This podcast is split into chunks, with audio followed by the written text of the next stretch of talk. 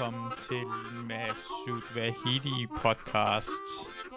På lidt lavt i starten af det der. Hej, velkommen. Øhm, igen det her er et specielt afsnit, hvor jeg er ude og cykle først med Katrine, og så finder vi uh, Torben øhm, og snakker lidt med ham.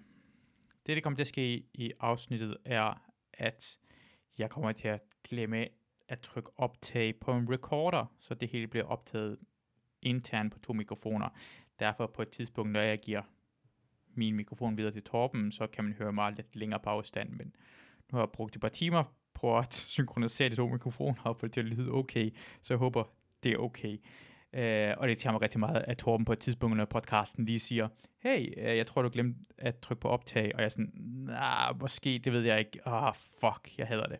Men heldigvis er der på et tidspunkt, at Torben han går hen og tisser i en busk, Uh, Øh, det er lige for, uden for Amalienborg, og jeg har valgt at beholde det med i podcasten, på grund af, hvis det er nogen, der hører, eller har lyst til at anmelde Torben for at tisse ud i det frie. Det er 1000 kroner i bøde, så kan man gøre det, og beviset ligger det i den her podcast. Så jeg opfordrer folk at følge loven og melde Torben Sangil for at tisse ud i det offentlige. Altså, det er både klamt, men det er også ulovligt, og det koster 1000 kroner i bøde for ham.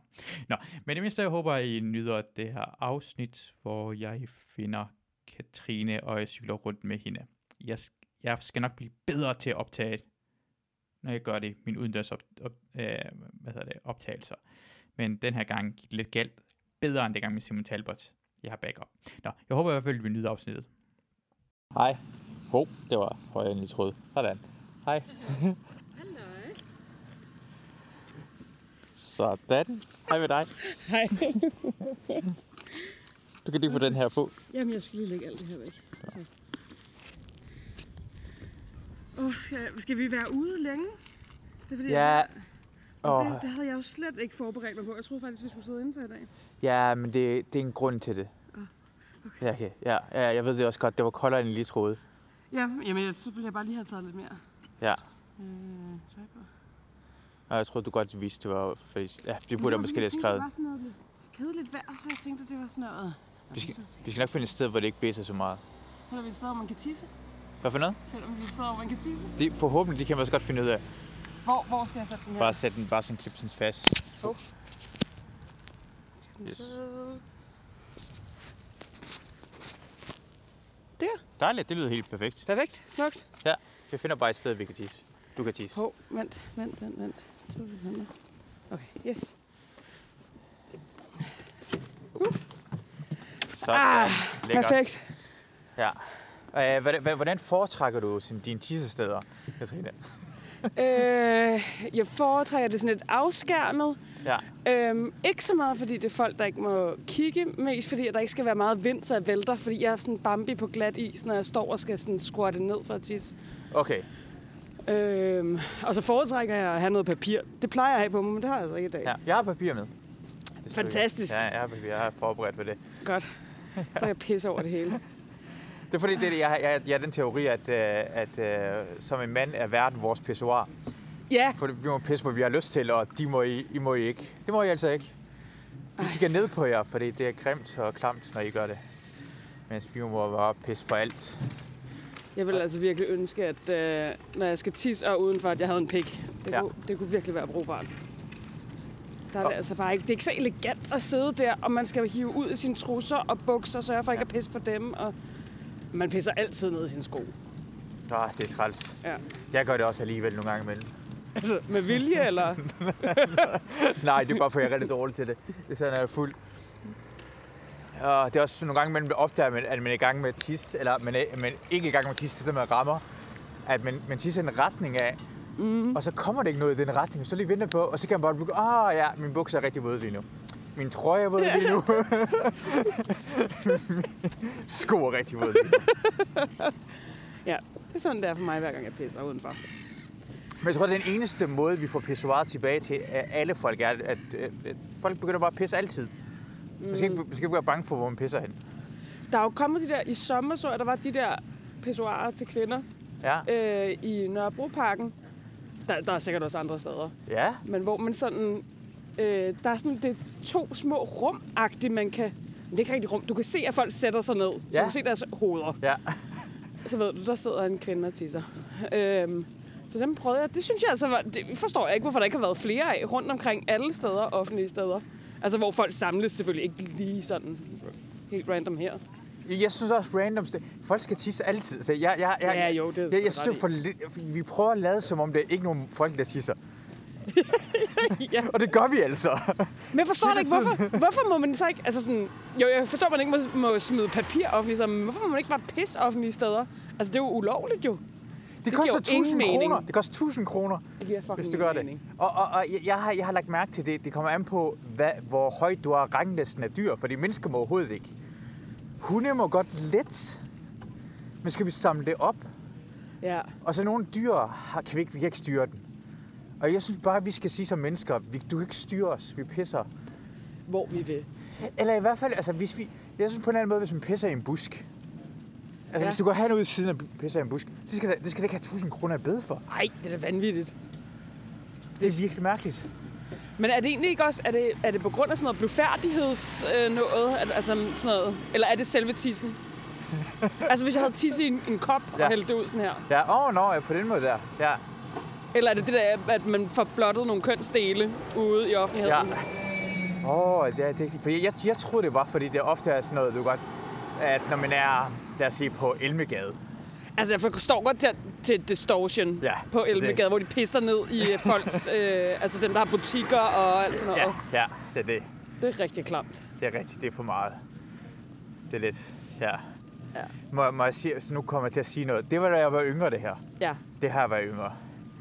Men når jeg tog hjem fra byen i Aalborg, så er det, no, det var sådan en, sådan en lejlighed, der var rigtig, rigtig pæn. Det var midt i Aalborg. Mm. Med sådan en ekstra lækker indgang. Og bare sige, at øh, Marie var også med dengang. Ja. Så hun får også lidt af skylden herinde. jeg kan bare ikke tænke om, hvor meget røvhulagtigt det der, jeg gjorde var. Øh, så, øh, så købte jeg altid op til sådan noget en fransk hot, hotdog eller to på vej hjemme. Og så fik jeg Marie til at holde det. Og så stak jeg min pik igennem brevsprækken og pissede i deres opgang. Ej, Ja, det er rigtigt, det gjorde jeg. ej, det er altså Og, ulækkert. og jeg siger lige nu, undskyld for, at jeg gjorde det der. Undskyld for, at jeg gjorde det der. Men jeg kan bare huske, jeg gjorde det, og Marie sagde, godt klaret. Det gjorde hun ikke. Så jeg fandt lave det, og så griner hun rigtig højt. Så, så jeg blev opfordret af Marie, så det hele er faktisk Maries skyld, når man tænker over det. Ej, men for helvede. Ja. Men det, problemet er, at mænd, drenge i, i, i sådan under 25 år gamle, ikke? De Ja. er kæmpe idioter. Altså, jeg har engang pisset på et hotelværelse gulv. Altså med vilje. Sat mig over squattet i Nå, hjørnet. ja. Og pisset på et gulv. Og lagt nogle pyntepuder hen over pisklatten. Hvor, hvorfor, hvorfor... okay, inden vi begynder at... Ja. øhm, jamen, det var fordi, at øh, det var på et hotelværelse i Dublin, hvor at, øh, jeg havde fået en... Øh, det var på en rockstjernes hotelværelse. Åh, Og så fordi, så- ja, jeg var lille groupie, og jeg havde set dem i alle mulige forskellige byer, rejst rundt efter dem som en ægte groupie. Og så øh, var vi kommet på ham, bassistens øh, hotelværelse, og jeg havde været på toilettet og tisse. Og så kom jeg ud, og så gik han på toilettet for at tisse. Ja. Og så kunne jeg mærke, at jeg havde været så... Øh, jeg var bange for at være for længe på toilettet, så han troede, jeg sked. Så derfor havde jeg ikke tisset alt det, jeg egentlig skulle, fordi det skulle gå hurtigt, så han ikke var i tvivl om, at jeg kun havde tisset. Så da han går på to- toilettet, så kan jeg mærke, at jeg stadig virkelig skal pisse. Ja. Og så tænker jeg, jeg kan jo ikke gå derud igen bagefter, fordi det er jo pinligt. Øhm, så mens han er på toilettet, så sætter jeg mig over hjørnet, der var sådan øh, væg-til-væg tæppe, og pisser på gulvet, og lægger nogle af alle de der mange pyntepuder, sådan nogle hotelsenge har, Ja, ja. over øh, den der tisse-tov. Ja. Og så hurtigt lagde mig op i sengen, og så kom han ud fra toilettet, og så var jeg klar til at bolle. Fordi det synes jeg var mindre pinligt, end at gå på toilettet igen. 100, 100, ja, ja, selvfølgelig. Men vi skal lige finde ud af, hvad er værst af det ting, os to gjorde. Jeg føler mit barn... Altså, det var jo ikke hjemme hos ham. Nej, Okay, ja, det er jo selvfølgelig lidt synd for dem, der skulle gøre rent. det er dem, jeg tænker på. Det er dem, det var et meget mørkt, øh, hvad hedder det, tæppe, gulvtæppe. Så jeg er ikke sikker på, at man kunne se det. Mm. Så jeg tænkte, at dem, der skulle gøre rent på det, har skulle lugte sig frem til, hvor det har været. De var sådan, åh, der lugter klamt herinde, hvad er det? Ja. Så, så jeg har måske lidt ondt af dem, der skulle gøre det rent. hvis det nogensinde er blevet gjort rent. Ja, Så, ja. så jeg tænker, det er ikke synd for ham, ham bassisten, jeg bollede med. Nej, overhovedet ikke ham. Det er ikke... Det, det, han er bare glad for, at du ikke skid. ja, præcis. Han, han, var, han var faktisk tæt på at være usikker. Så Ja. kan man tage lang tid, det her. Jeg tror, han skider. så går du ud. Det gjorde han helt heldigvis ikke. Nej. Og så går du ind og som et dyr i hjørnet og pisser. For det, det er meget bedre. Ej, tænk, hvis han havde kommet ud, mens jeg siddet der og pisset. pisset altså, det har været... Åh oh, gud, det har slet ikke over. Skider du? Nej, Nej, nej, ikke for helvede. Det Sidder bare og pisser. Ah, ja, ja. Hvem har ikke gjort det? Ja, det er så også den... øh, Jeg tror, det er den eneste... Jeg har prøvet at pisse i en colaflaske på et tidspunkt. Og det ved man jo godt, at det går ikke godt. I hvert fald ikke, når man er i besiddelse af en vagina. Ja. Så blev der pis ud over det hele. Det var meget lidt, der kom ned i den colaflaske. Jeg, jeg prøver at se, om jeg kan finde et hjørne herover. ja, jeg er meget spændt på, hvor det er, du... Øh... Men jeg troede ikke, det var så mange mennesker, der var ude lige nu, men her er de mennesker. Vi kommer i den. Det, det her er ikke overraskelse. Det her vil vi finde tisted til dig, Katrine. Ah, men det er ikke fordi, at det er sådan så gralt lige nu. Nå, Det er okay. mest bare, jeg tænkte, hvis vi skulle være ude i mere end et kvarter, så skal jeg i hvert fald på et tidspunkt til. Okay, vi skal jo det, man kan tage. Men Også, finder- har, du, har du øl med? Ja, med øl med, du kan tage øh, i posen derhen. Fuck, hvor er det lækkert, mand. Ja. Det er præcis det, jeg har med. Det er godt, at det er altid... Jeg, for der er rigtig mange... Jeg, jeg føler som om, det er... Jeg, jeg, det er sjovere, når jeg fortæller min pissehistorie, ikke? Ja. Er det, jeg tror, det er måske første eller anden gang, jeg har fortalt det siden dengang. ja. Men dengang fortalte jeg det stolt. og så kunne jeg mærke, at det sådan, gå ud af min mund lige nu. At hvad, hvad er stoltheden for mig, Du er sådan en rigtig bad boy, der ikke øh, bøjer dig efter de sociale normer. Ja, præcis. Det er sådan, at jeg gav fingeren til hvem? Højst sandsynligt var det ikke rigtig rige mennesker, der boede derhen. Og det, det var sikkert rengøringst, hvis der var rige mennesker, så er det rengøringsdame, der gjorde opgangen så. Ja. ja. I det hele taget er bare et røvhul. Det gør du gang med reminisce historier og simpelthen... Jamen, det er jo det er også først lige nu, når jeg fortæller min historie, jeg tænker på, at der er nogen, der har skulle gøre det her rent. Ja. Jeg har jo bare tænkt på, det var ikke hjemme i hans hjem. Nej, men der er jo stadig nogen for helvede, der, øh, der skal deal med det. Jeg, jeg forestiller, når man, når man, efter man er død, så kommer man et sted hen, og så får man lov til at genopleve... Altså, så, så er det en videobånd, man kan afspille hele sit liv. Og andre får det sit liv. Så, kan man, så får man lov til at rydde det op. Alt det, hvor man har været rigtig klam. Ja. Så får man lige lov til, før at vi skal finde ud af, hvor du skal hen, så skal du lige rydde øh, dit pis og bræk og lort op, du bare har efterladt alle mulige steder. Men alle, alle har sådan nogle historier jo. Nogle som må bare være meget, meget værre, tænker jeg. Ja, yeah, jeg synes også, i forhold til, hvad jeg har hørt andre fortælle, så synes jeg, at de her to historier var ikke så slemme. Øh, hvad hedder det? Jeg, jeg hører uh, rygter fra dig, at, at, du er blevet uh, narkoman. Det er rigtigt! ja.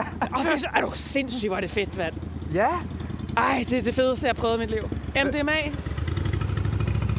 Øhm. Ej, det skal jeg gøre igen. Du, det kan jeg ikke forstå, for jeg ventede 33 år med at gøre. Hva- Hvordan, hvad, hvad, hvad sker der? Hvordan, hvad, gør det, hvad sker der, at du tager lige pludselig MDMA som Øh, 33-årig? Jamen, øh, jeg var sammen med, øh, vi, var sådan, vi er sådan en gruppe på fem stykker, som tit er sådan her under corona har hængt ud øh, og drukket øl. Og de andre har taget MDMA nogle gange, og jeg har aldrig nogensinde prøvet stoffer før i mit liv, andet end øh, noget hash. Ja. Øhm, og så var der en af dem, der sad der og var sådan helt smilende og glad og sad i sin egen lille MDMA-verden. Og så tog han min hånd og sagde, Katrine, jeg vil bare ønske, at vi to kunne tage på den her rejse sammen. Vil du ikke rejse med mig? Og så er jeg sådan, jo, okay. Så jeg nåede slet ikke rigtig at tænke over det. Så fik jeg stukket en finger i munden med noget hvidt pulver, og så var jeg sådan, okay, det bliver spændende. Og så sad jeg på en sofa i fem timer, uden at røre mig ud af flækken. Fordi at det var bare sådan, jeg havde mit trip. så sad jeg bare og krammede folk, og så var der, der kom to andre, så vi var syv mennesker. Så var der nogen, der stod og dansede lidt. Så sad jeg og kiggede på dem. Så var der nogen, der kom hen og krammede mig, så krammede jeg dem. Og jeg sagde intet i fem timer. Så det lyder vildt steneren, det er jeg godt klar over. Men jeg havde det bare, jeg havde så meget kærlighed i min krop, og var bare sådan, ej, alt er dejligt, og alt er smukt, og alt føles godt. Øh, men det var bare den bedste følelse, jeg har haft i mit liv. Hvordan, hvordan kommer også? Kommer det sådan langsomt, sådan vandet stiger, eller sådan en bølge, der kommer ind over en, eller? Altså nu, nu har jeg faktisk ikke rigtig nogen idé om, hvor meget jeg tog i forhold til de andre. Ja. Men jeg synes, det var jeg var helt klar faktisk i hjernen. Det var ikke sådan, som når man bliver fuld, og ikke kan huske, hvad man, hvad man øh, har sagt, eller man ser dobbelt, og ikke rigtig kan finde ud af at gå og sådan noget. Ja. Det var bare sådan en ekstrem velvære, der langsomt sniger sig ind på en, hvor at, at jamen, alt bare føles rart. Ja, åh, det er fucking svært at forklare. Men alt er bare som at sidde i sådan en marshmallow-sky. Ja. Og alt føles blødt og dejligt, og man har rigtig meget lyst til at kramme folk. og det føles så rart. Altså, jeg fik jo så den der med, at jeg bare havde lyst til at sidde stille. Der var nogle af de andre, der havde utrolig meget lyst til at danse. Det forstod jeg slet ikke. Jeg havde bare lyst til at bare sidde og, og lytte. Jeg, det lyder virkelig rart, for det, jeg, jeg, nogle gange, når jeg har øh, øh, Åh. røget øh, cannabis, og åh, det er så gammel mand sagt til at sige det. Øh, For jeg hader at sige skunk. Skunk lyder for hårdt. Det lyder som om, jeg tager det for ofte. og hash, det lyder også sådan en narkagtigt. Du, sagde også hash lige før. Det kan sådan, ja, Ja. Det betyder hun ikke. Hun ved ikke rigtig, hvad hun laver. Hun kan ikke rulle den. Jeg kan ikke finde ud af at rulle den, men jeg vil gerne lade som, jeg kan finde ud af at rulle den. Jeg har faktisk røget rigtig meget. Jeg røg hver dag et- på et tidspunkt i øh, et par år. Hvad, hvad kaldte du det, dengang du røg rigtig meget? Jamen, der var det, så, der var det pot. Ah, pot. Ja. Ja. det er måske en rigtig måde at sige det på. Men jeg, det, det gang, jeg har røget, var det også bare for at få... Jeg vil, gerne, jeg vil gerne have en følelse, hvor jeg bare kan sidde ned, og så bare have det dejligt. Det er, det, det er, den, det er det rus, jeg leder efter. Jamen, så skal du tage MDMA. Har, du- har du, du har ikke prøvet MDMA? Nej, nej, nej, nej. Det skal du prøve. Altså, jeg bliver glad for, at du har gjort det, for det får mig sådan... Så er jeg sådan min, mindre bange for det, fordi du ikke... Altså, det er første gang, du har prøvet det jo. Ja, og jeg har jo været meget, meget... Altså, det er jo, øh, da jeg var teenager, kom jeg på sådan et kollegie i Helsingør, hvor der var helt voldsomt mange stoffer. Og jeg hang ud med folk, der tog rigtig mange stoffer, og som hele tiden fik næseblod, og lå og rallede på gulvet lige pludselig med frode og, mund, og Ah. munden og sådan noget. Og har op til flere gange set folk blive hentet i ambulancer, så jeg blev bare skræmt for vid og sans meget tidligt. Ja.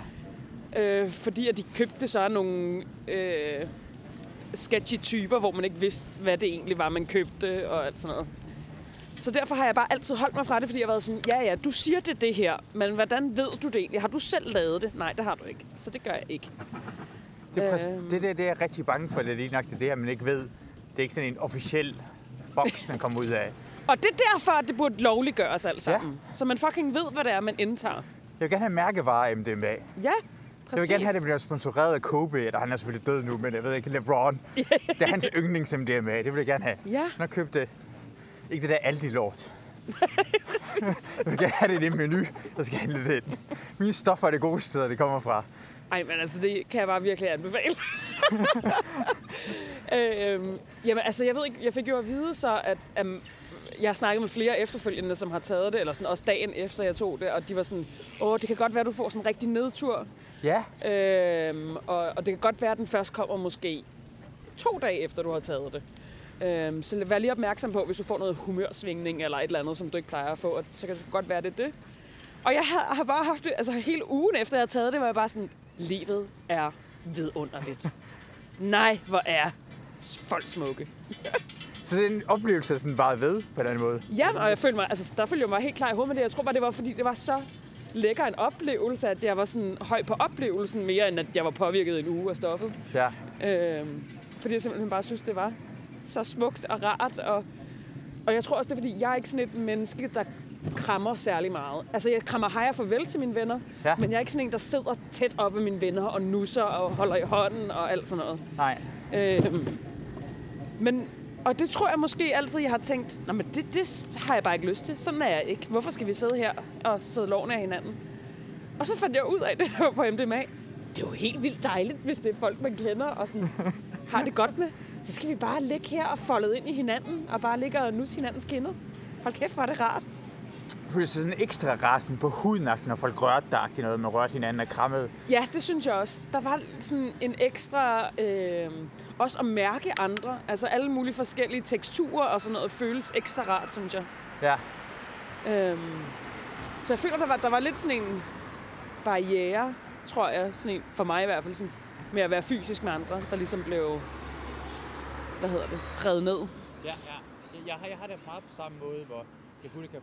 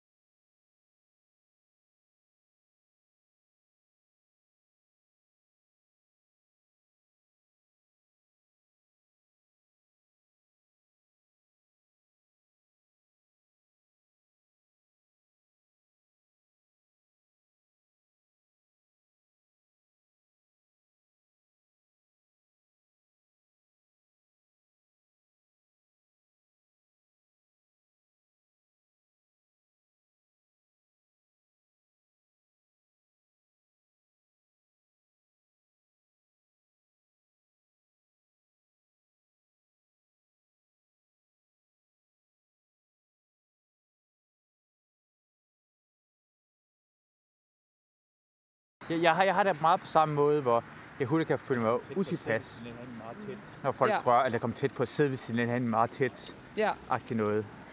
Hvor man ikke burde, for når man ser andre mennesker, altså Ruben, han sidder bare tæt på en og rører ved andre mennesker, og det føles rart for ham. Og ja. Jeg vil så gerne vil som Ruben, det bare røre ved folk. Folk ja. gerne vil røre ved ham. Mm. Og så måske er det det, måske en barriere, den bliver taget ned med MDMA'en. Altså det var det i hvert fald virkelig for mig. Ja, Og der var også, altså nu har jeg hørt andre sige, at og de kan også godt få lidt moralske tømmermænd, fordi så er de blevet sådan overkærlige. Og så hvis de nu måske har taget MDMA med folk, de ikke kender vildt godt, ja, så har de været lidt for bange for, åh, blev jeg, rørte jeg for meget ved dem? Vil jeg kramme dem for meget? Og det er ikke for mig, var det slet ikke noget som helst seksuelt. Der var intet seksuelt med det. ja. Øh, det var bare sådan ren, du ved, kærlighed til mennesker. øh, men jeg tror godt, at hvis jeg havde taget det sammen med folk, jeg måske ikke kendte, at jeg også kunne have det sådan lidt dagen efter at være sådan, åh, det var meget at være så fysisk tæt i så mange timer med folk, jeg ikke kender. ja. Det skal du, der skal du, øh, hvornår vil du gerne tage det? Altså, har du, tænker, "Ej, jeg, jeg glæder mig til at, har du, sådan, du har lyst til at tage det igen snart, eller? eller Ja, altså, jeg tror godt, jeg vil, også fordi, at jeg ved sgu ikke, om jeg har sådan en, en vild afhængig personlighed, men jeg er lidt bange for, at sådan lige pludselig, så kan jeg ikke feste, eller sådan bare drikke mig småfuld, mm. så, så skal der være stoffer. Ja, Øhm, så jeg tror, der kommer til at gå noget tid, men jeg skal prøve det igen. Og jeg har også sådan et, et par venner rundt omkring, som jeg godt kunne tænke mig at gøre det med. ja, Men det skal være sådan noget, fordi jeg var faktisk ved at gå i panik, fordi da jeg øh, havde taget det, så øh, syv timer efter var jeg stadig rigtig påvirket af det. Og jeg var ikke forberedt på, at det ville holde så lang tid. Jeg troede måske, det ville holde et par timer. Mm. Øhm, så da jeg så skulle gå fra det sted, fra min vens lejlighed, og skulle gå hjem klokken 9 om morgenen, øhm, der gik jeg lidt i panik over, at jeg skulle ud på gaden og være påvirket på den måde, som jeg var. Og der var andre mennesker derude, og jeg var sådan, hvornår? When does it wear off? ja. Så jeg ringede til en af mine venner, som har taget alle stoffer i verden, og virkelig til stoffer.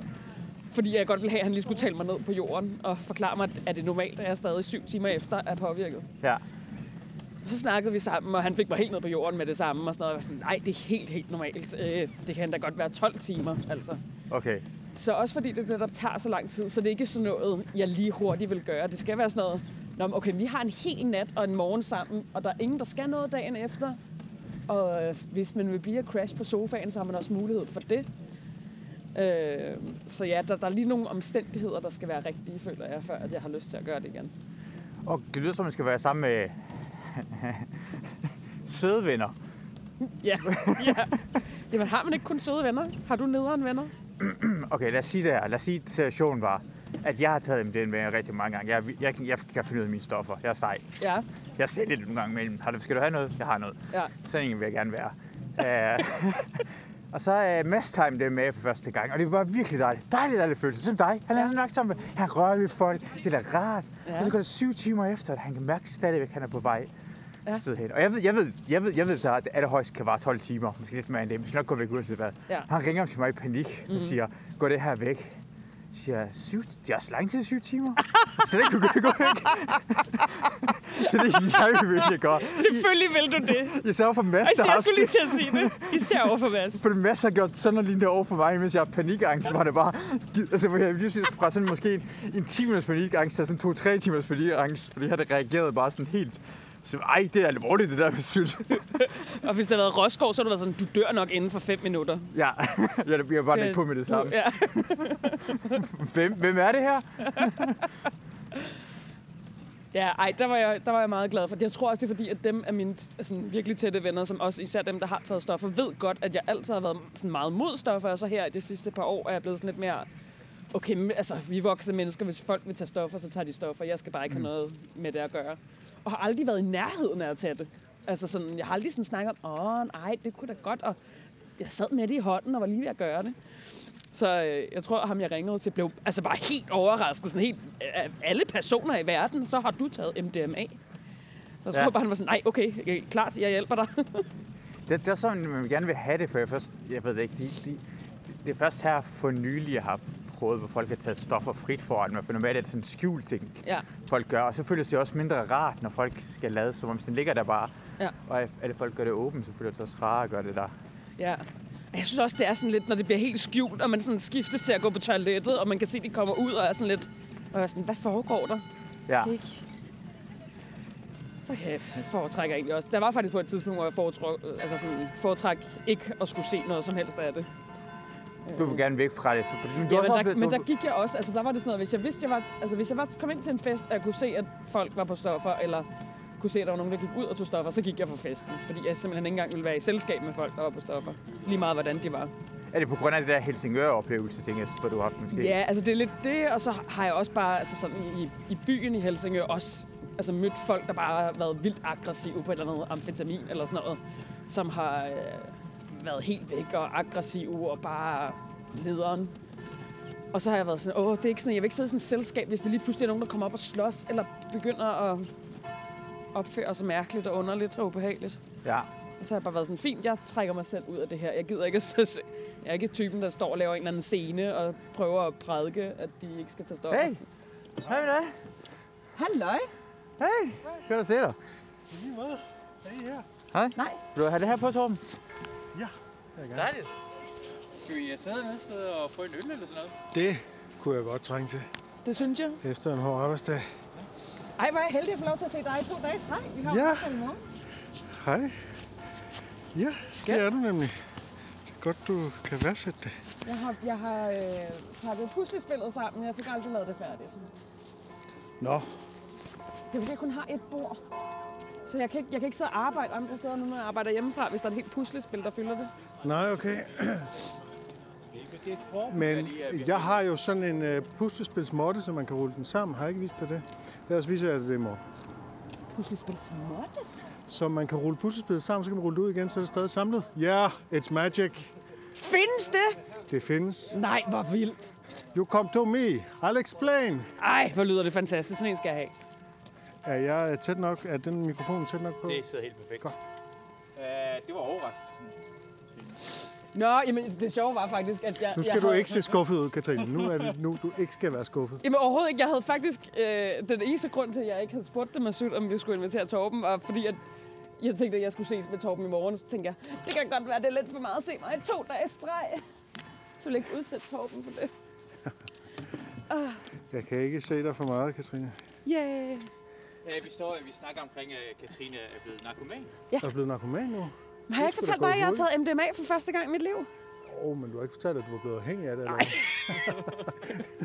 Ej, det er måske også lidt voldsomt. Det er sådan, det er sådan min bedste mor eller mor vil sige, sådan, at jeg har taget det. Okay, så Ja, datter er blevet ja. narkoman. Ja, Ja, det er rigtigt. fuldstændig. Ligesom at de tror, at Nørrebro det er sådan en stor bande. Øh, sådan nogle bedstemøder i provinsen. Ja, ja, ja. ja. Ikke Øl? min mor. Ja, tak. Skal jeg åbne den for dig? Det må du meget gerne. Ja. Med. Sætter vi os på en bænk, eller hvad gør vi? Ja, lad os gøre det. Skal vi ikke sidde på bænken lige derovre? Var der en øl til mig?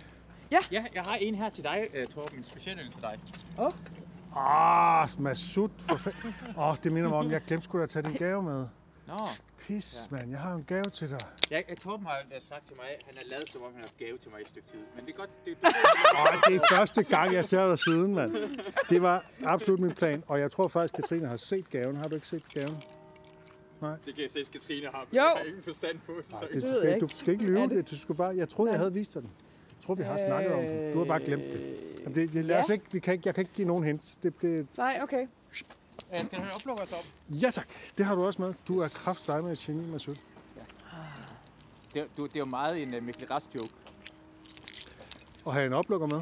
Ja. Hvorfor det? Det, det er, hvad, hvad hedder det? Uh, Jeg har da også mit nøglebånd. Nå, nå. Sådan nogle prof-drankere der. Ja, ja, narkomaner, dranker, og jeg ved ikke hvad. Dranker narkomaner. Ja. Og øh, jeg har fået, øh, det kan øh, lytterne jo ikke se, jeg har fået en el nummer 16 af Masud, fordi han ved, det er min yndlingsøl.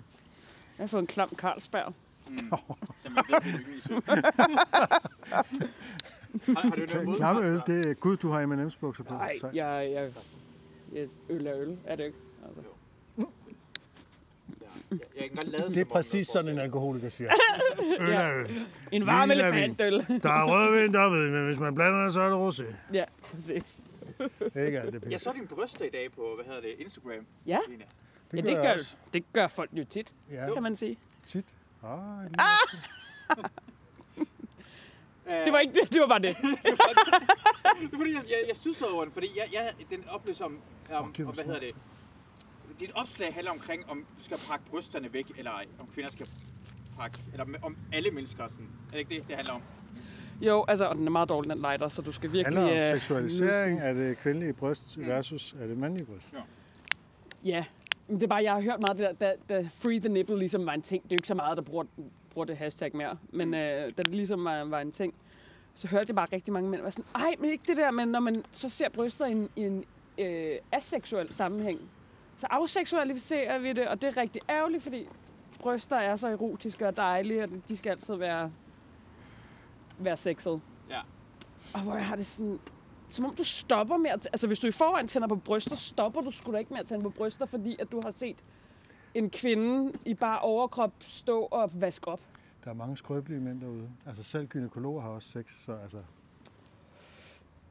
Jeg, jeg, jeg, jeg, jeg kom i tanke om, fordi det var øh, oplevelsen med dig, og nogle gange, hvis jeg har set, det er igen det, jeg havde ikke tænkt over seksualisering over det, for jeg tror ikke, den blev mistet.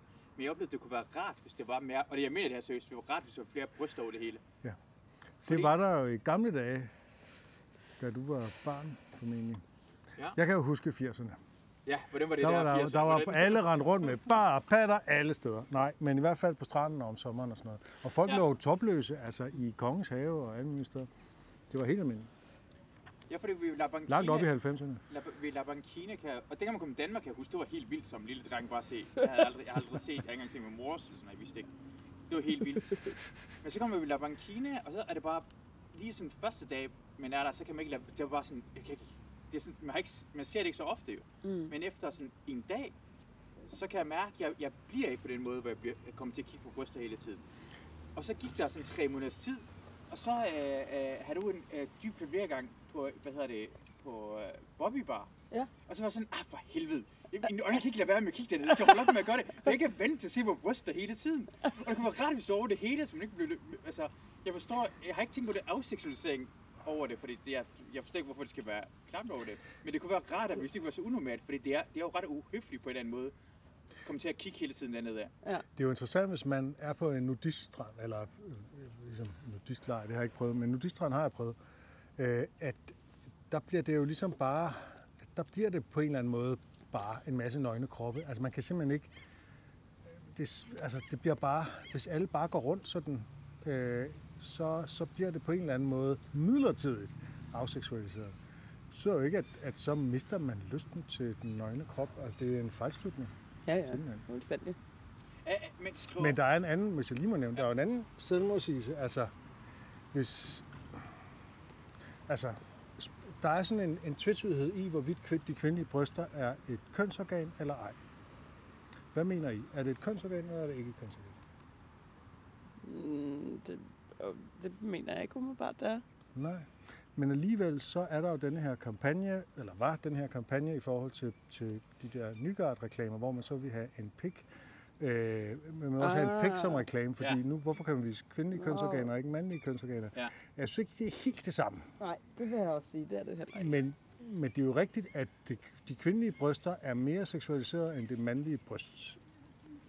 Ja. Øhm, og jeg ved ikke, om man kan ændre på det. Altså, det kræver jo, at kvinder begærer det mandlige bryst øh, mere, end de gør i forvejen, eller på en mere overfladisk måde, end de gør i forvejen. Det er Så vi skal, mandlige, vi skal faktisk bare til at seksualisere det mandlige bryst. Ja, det, altså, det er jo allerede seksualiseret, men først sådan, ikke så meget på... Af, jo, jo, altså, altså, der kan jo sagtens være altså, sådan noget mandestripper og, og kvinder, der, der er, øh, er sportsstjerner, som kvinder falder i svime over på grund af deres brystkasse og sådan noget. Ikke? Men det er jo som regel først, når man ligesom kommer tæt på, så kan det jo godt være et seksuelt objekt for kvinder, det mandlige bryst. Ikke? Jeg har tjent rigtig meget på... I hvert fald, hvis det er et så veltrænet bryst Små som drengeben. Ja, det er jo lækkert, Drengeben, hva? Ja, ja, helt Hvad snakker du om? Uh, det, men det var yngre, det eneste sådan noget lidt kød, man kunne se nogle gange imellem. Det var sådan noget, man fik sådan en uh, julemagasinet, sådan jule edition for reklamer fra noget Dals Varhus. Ja, ja, Ja, ja. ja. Og jeg, jeg, jeg er meget benmand, jeg elsker lækre ben. Og jeg synes, det var meget lækre, og det har jeg fundet ud af, at det var små drengeben, det var der. Og det har jeg åbenbart tændt rigtig, rigtig meget på.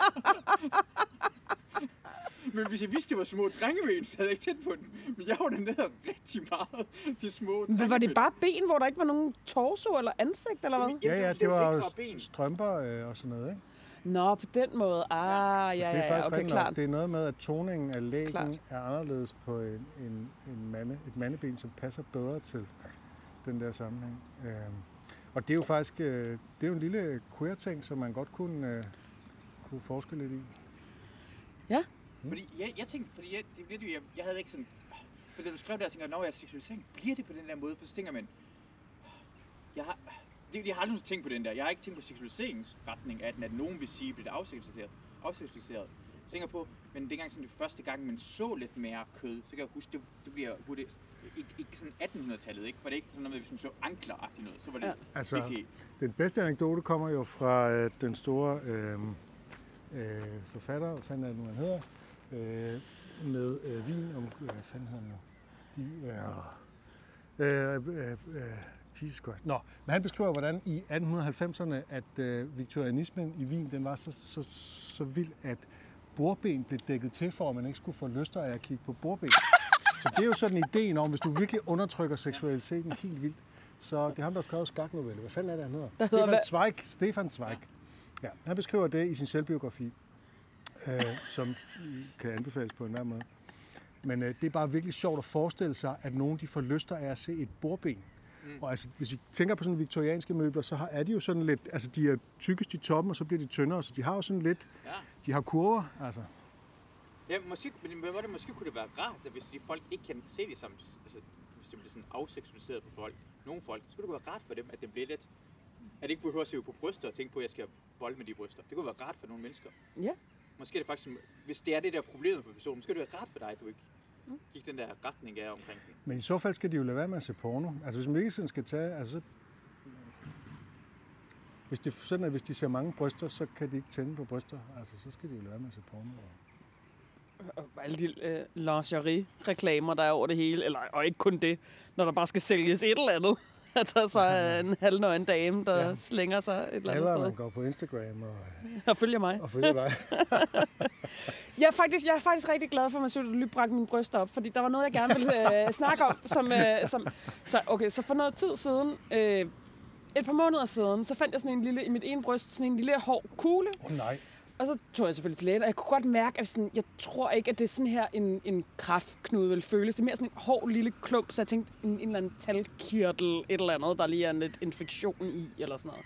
Nå, men jeg gik til lægen, hun kiggede og mærkede, den var ikke sådan, den var virkelig lille, det var sådan en, jeg skulle sådan mærke efter den for at finde den og sådan noget. Og hun var sådan, nej, men det øh, jeg skal du slet ikke være bange for. Det er et eller andet, sådan en lille sådan, øh, hævet talkirtel noget. Det går i sig selv igen på et tidspunkt. Nå, men så synes jeg her over de sidste par måneder, at den voksede lidt. Og så i går, øh, hvor jeg har været bad og sådan, øh, tørrer mig øh, øh, under brysterne, og så kan jeg mærke den der, nu, tænker jeg sådan, Ej, nu stikker den sådan decideret ud, nu skal jeg ikke sådan mærke efter den. Og så kigger jeg sådan, løfter min bryst og kigger ned, og bare altså, presser en lille bitte smule på det, og så kan jeg se, lidt ligesom hvis man sådan presser en bums der, hvor det der Nu er vi i gang med afseksualisering. Ja, ja, fuldstændig. Nå, men der, hvor man ligesom kan se, at der ligesom går hul der, hvor øh, huden er tyndest, hvor når du presser, så er det der, det går ud. Det var ligesom det, der skete sådan under mit bryst, så jeg kunne se, at hvis jeg presser til, så kan jeg presse noget ud.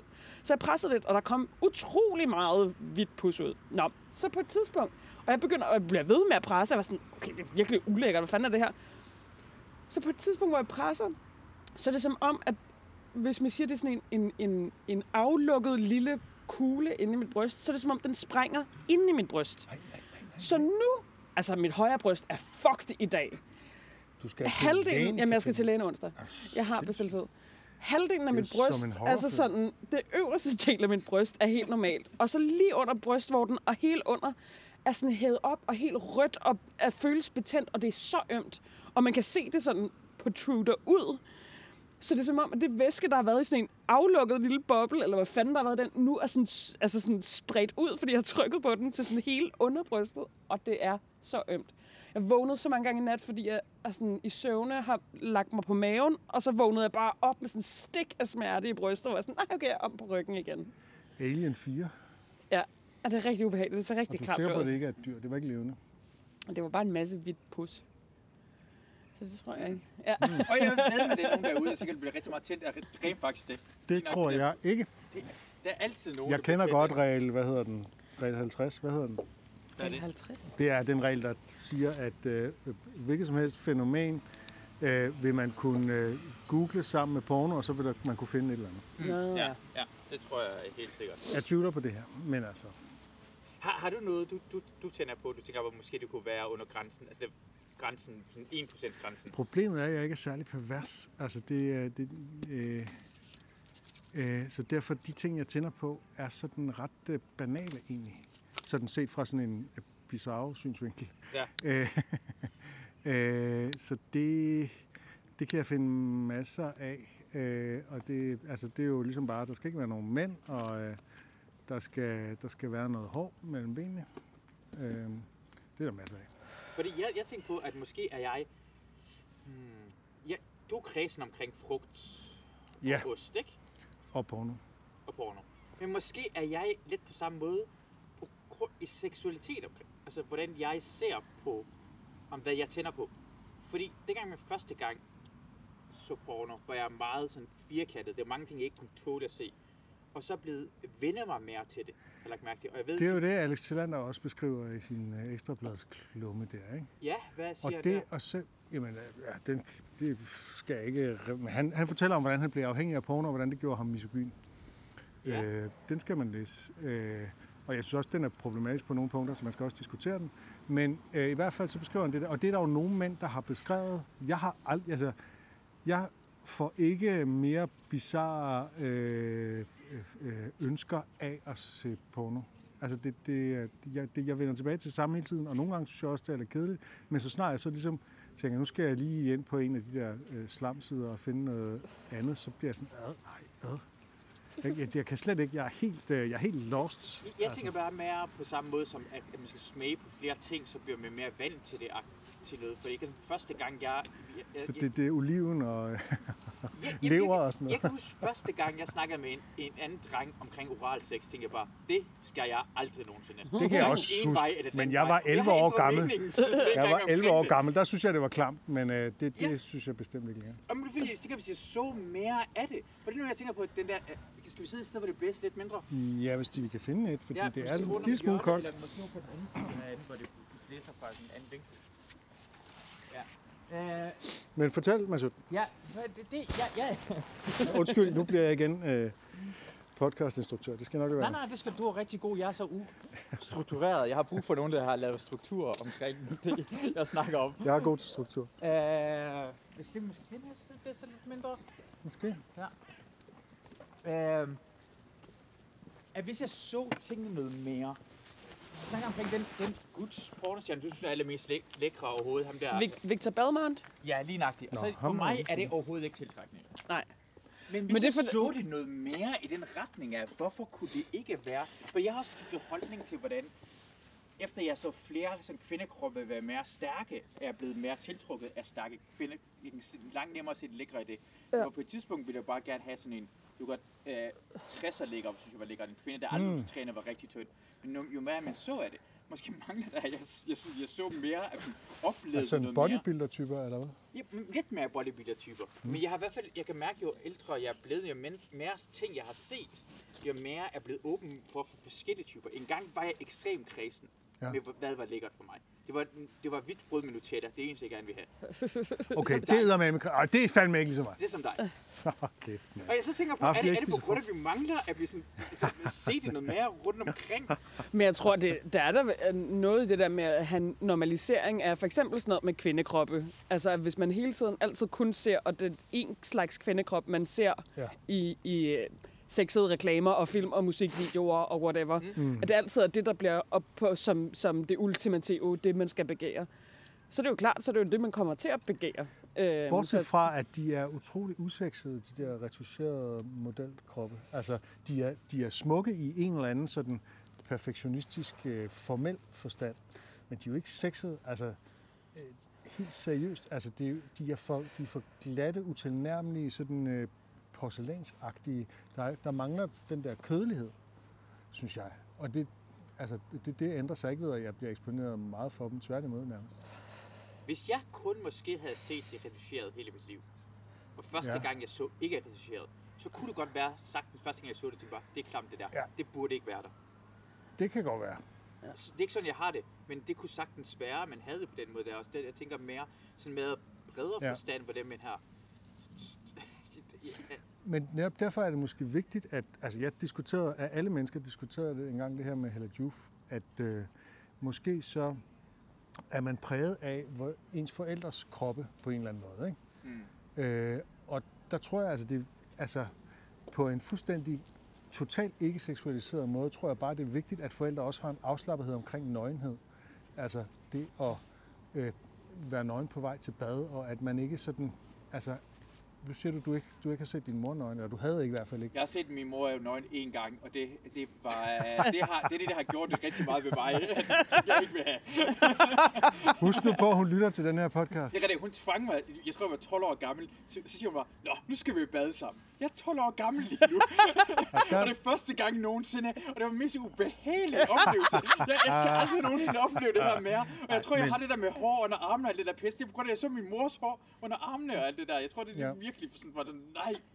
Altså, ja, men altså min mor, det var jo så altså, i 70'erne, da jeg var lille barn, ikke? Altså, du, det var jo sådan, at der var jo hår over det hele, ikke? Og- Og det har nok bare påvirket mig, ikke? Og derfor, der, der er sådan et eller andet i det. Mm. Øh, at, øh, og der er det, tror jeg bare, det der med at vise sin uperfekte krop, ikke at vise den frem, men altså bare, at den er der, og den er til stede, og den godt må være der, og ikke skal gemmes væk. Altså, det tror jeg bare er vigtigt i forhold til de yngre generationer, at de ikke vokser op med sådan en fuldstændig øh, forkvaklet kropsopfattelse. Mm. Og så er jo så de sociale medier og så videre selvfølgelig, ikke? Men Ja, altså jeg tror stadig, selvom min, både min mor og min stemmor har altid været meget afslappet omkring deres kroppe, og har ligget topløse af solet om sommeren, og kommet ud af badet nøgen med et håndklæde om hovedet, eller sådan noget, og gået ind for Ja. at tage tøj på. Men jeg havde fandme stadig rigtig mange kropsissue, da jeg var teenager i starten af 20'erne, og det tror jeg, ja, der bare du har var... da virkelig taget revanche, Ja. som få Øh, andre. Men jeg tror altså, det netop er en del af sådan en... Øh, jamen, det er en, en form for revanche egentlig, fordi at jeg har gået og været så ked af min krop i så mange år. Øh, fordi at øh, så havde, var mine bryster ikke store nok, eller så var de for store, eller min røv var for stor, eller jeg var ikke høj nok i forhold til sådan nogle modeltyper, der var 1,78 og helt tynde. Og Og hvorfor så der var synes altid du, du skulle andet. være ligesom dem? Det var, bare, det var altid det, man så. Det var det, som også øh, drengene der i teenageårene, om de egentlig sådan... Jeg kan ikke sige, om de rent faktisk synes, at det var det, der var lækkert eller ej. Eller om det var, fordi det ligesom var det, man sagde. Fordi ja. hvis man sagde, jeg kan godt lide øh, Birte, der er 1,53 høj og vejer 85 kilo, mm. øh, og aldrig går med makeup. Øh, så, fordi så blev man jo også drillet med det, altså i hvert fald som teenager, fordi så var det Ja. sådan et, den upopulære der, der ikke er lækker. Øh, så var det ligesom hende den høje med det lange, flotte hår og de lange ben Der og sker sådan en noget. socialisering i sådan en drengegruppe af, hvad man siger højt, at man begærer, og så er der noget andet begær, man sådan går rundt med. Det kan jeg godt genkende fra mine teenageår. Men jeg havde, altså jeg havde en periode, lige da jeg kom i puberteten, havde jeg et par år, hvor jeg var sindssygt blufærdig. Og så da jeg kom i gymnasiet, eller allerede lidt inden, da jeg var på efterskole, der begyndte jeg at få det modsatte. Der fik jeg sådan lidt en ekshibitionistisk revanche-ting, fordi jeg lige pludselig begyndte at føle mig øh, begærværdig i en, eller, en, en eller anden forstand. Jeg var lige ved at min øl. Øhm, og, der, og det betød, at jeg, da jeg boede på kollegium i gymnasiet, øh, der, der gik jeg sådan nøgen ud i bad, og stod også tit sådan nøgen og ligesom øh, øh, foran spejlet bagefter. Velvidende, at der over på den anden side var en handelsskole, som havde undervisning, og som ville kunne se mig. Og jeg fik senere at vide, at, de, at jeg var en ting, som man snakkede om over i det klasselokale der. Så jeg har objektiveret mig selv. Har du hørt historien om, har du set det der? Uh, det var i uh, station 2, uh, hvor de... Det var, det Hvad var det for et grin? Nej, det, det, var, det var helt fantastisk, hvad der sker der. Station 2 kom vi frem til et, øh, en lejlighed. På grund af over for lejlighed er det en gut, der bare onanerer ekstremt. Altså, det, det er en gut, der onanerer rigtig meget. Så politiet kommer op. Ja, og så bliver sådan, så han er sl- sløret Ja, ja, ja, i hovedet. Men jeg ser den, altså nej, han, han er i gang med at onanere igen, så ser politimanden, okay, det er for meget. Så går det hen og banker på på hans øh, dør, går på den anden øh, lejlighed, og så siger det bare, ja, du bliver nødt til at rulle for for dine gardiner, for det er børn over på den anden side, så kigger på dig og onanerer. Og så er det bare, prøv at tænke på den person, der har onaneret så meget, at politiet banker på din dør Ja. og siger på, du, er, du, er næsten, du kunne næsten have været ham der. Hvad? Hvad snakker du om? Ja, du, har, du har bare vist din penis, du har bare været nøgen over det Nå, hele. ja, ja, det var ikke sådan, jeg stod og onanerede. Jeg var ikke reageret eller noget. Jeg stod bare stille og roligt og, og foran spejlet med siden til. Ja. Øhm, og trak maven lidt ind. Der er der faktisk, der er, sådan en, der er sådan en person i Nordvest, har et vennepar, som bor et sted i Nordvest, hvor det er sådan, på den anden side af gaden, er der en mand, der altid står i vinduet. Altså sådan fremme, fordi at han Og det går jeg altså heller ikke. Det var, meget, det var egentlig ret diskret, men alligevel, hvis man ville se det, så kunne man gerne. Nå, fortæl. Nå, der, jamen, det var bare var bare ikke... om den sammenligning. Nej, nej, det var bare ikke andet. Jeg kom bare til at tænke på, at de, det fortalte de mig om på et tidspunkt, at der var sådan en lige overfor, at der bare tit står, altså helt hen ved vinduet, og bare står og ned helt, helt nøgen. Jeg var sådan, okay. Så var sådan, kan man gøre noget? Han står i sit eget hjem. Så, Ja, men der er jo nogle blufærdighedslove, og jeg kender ikke.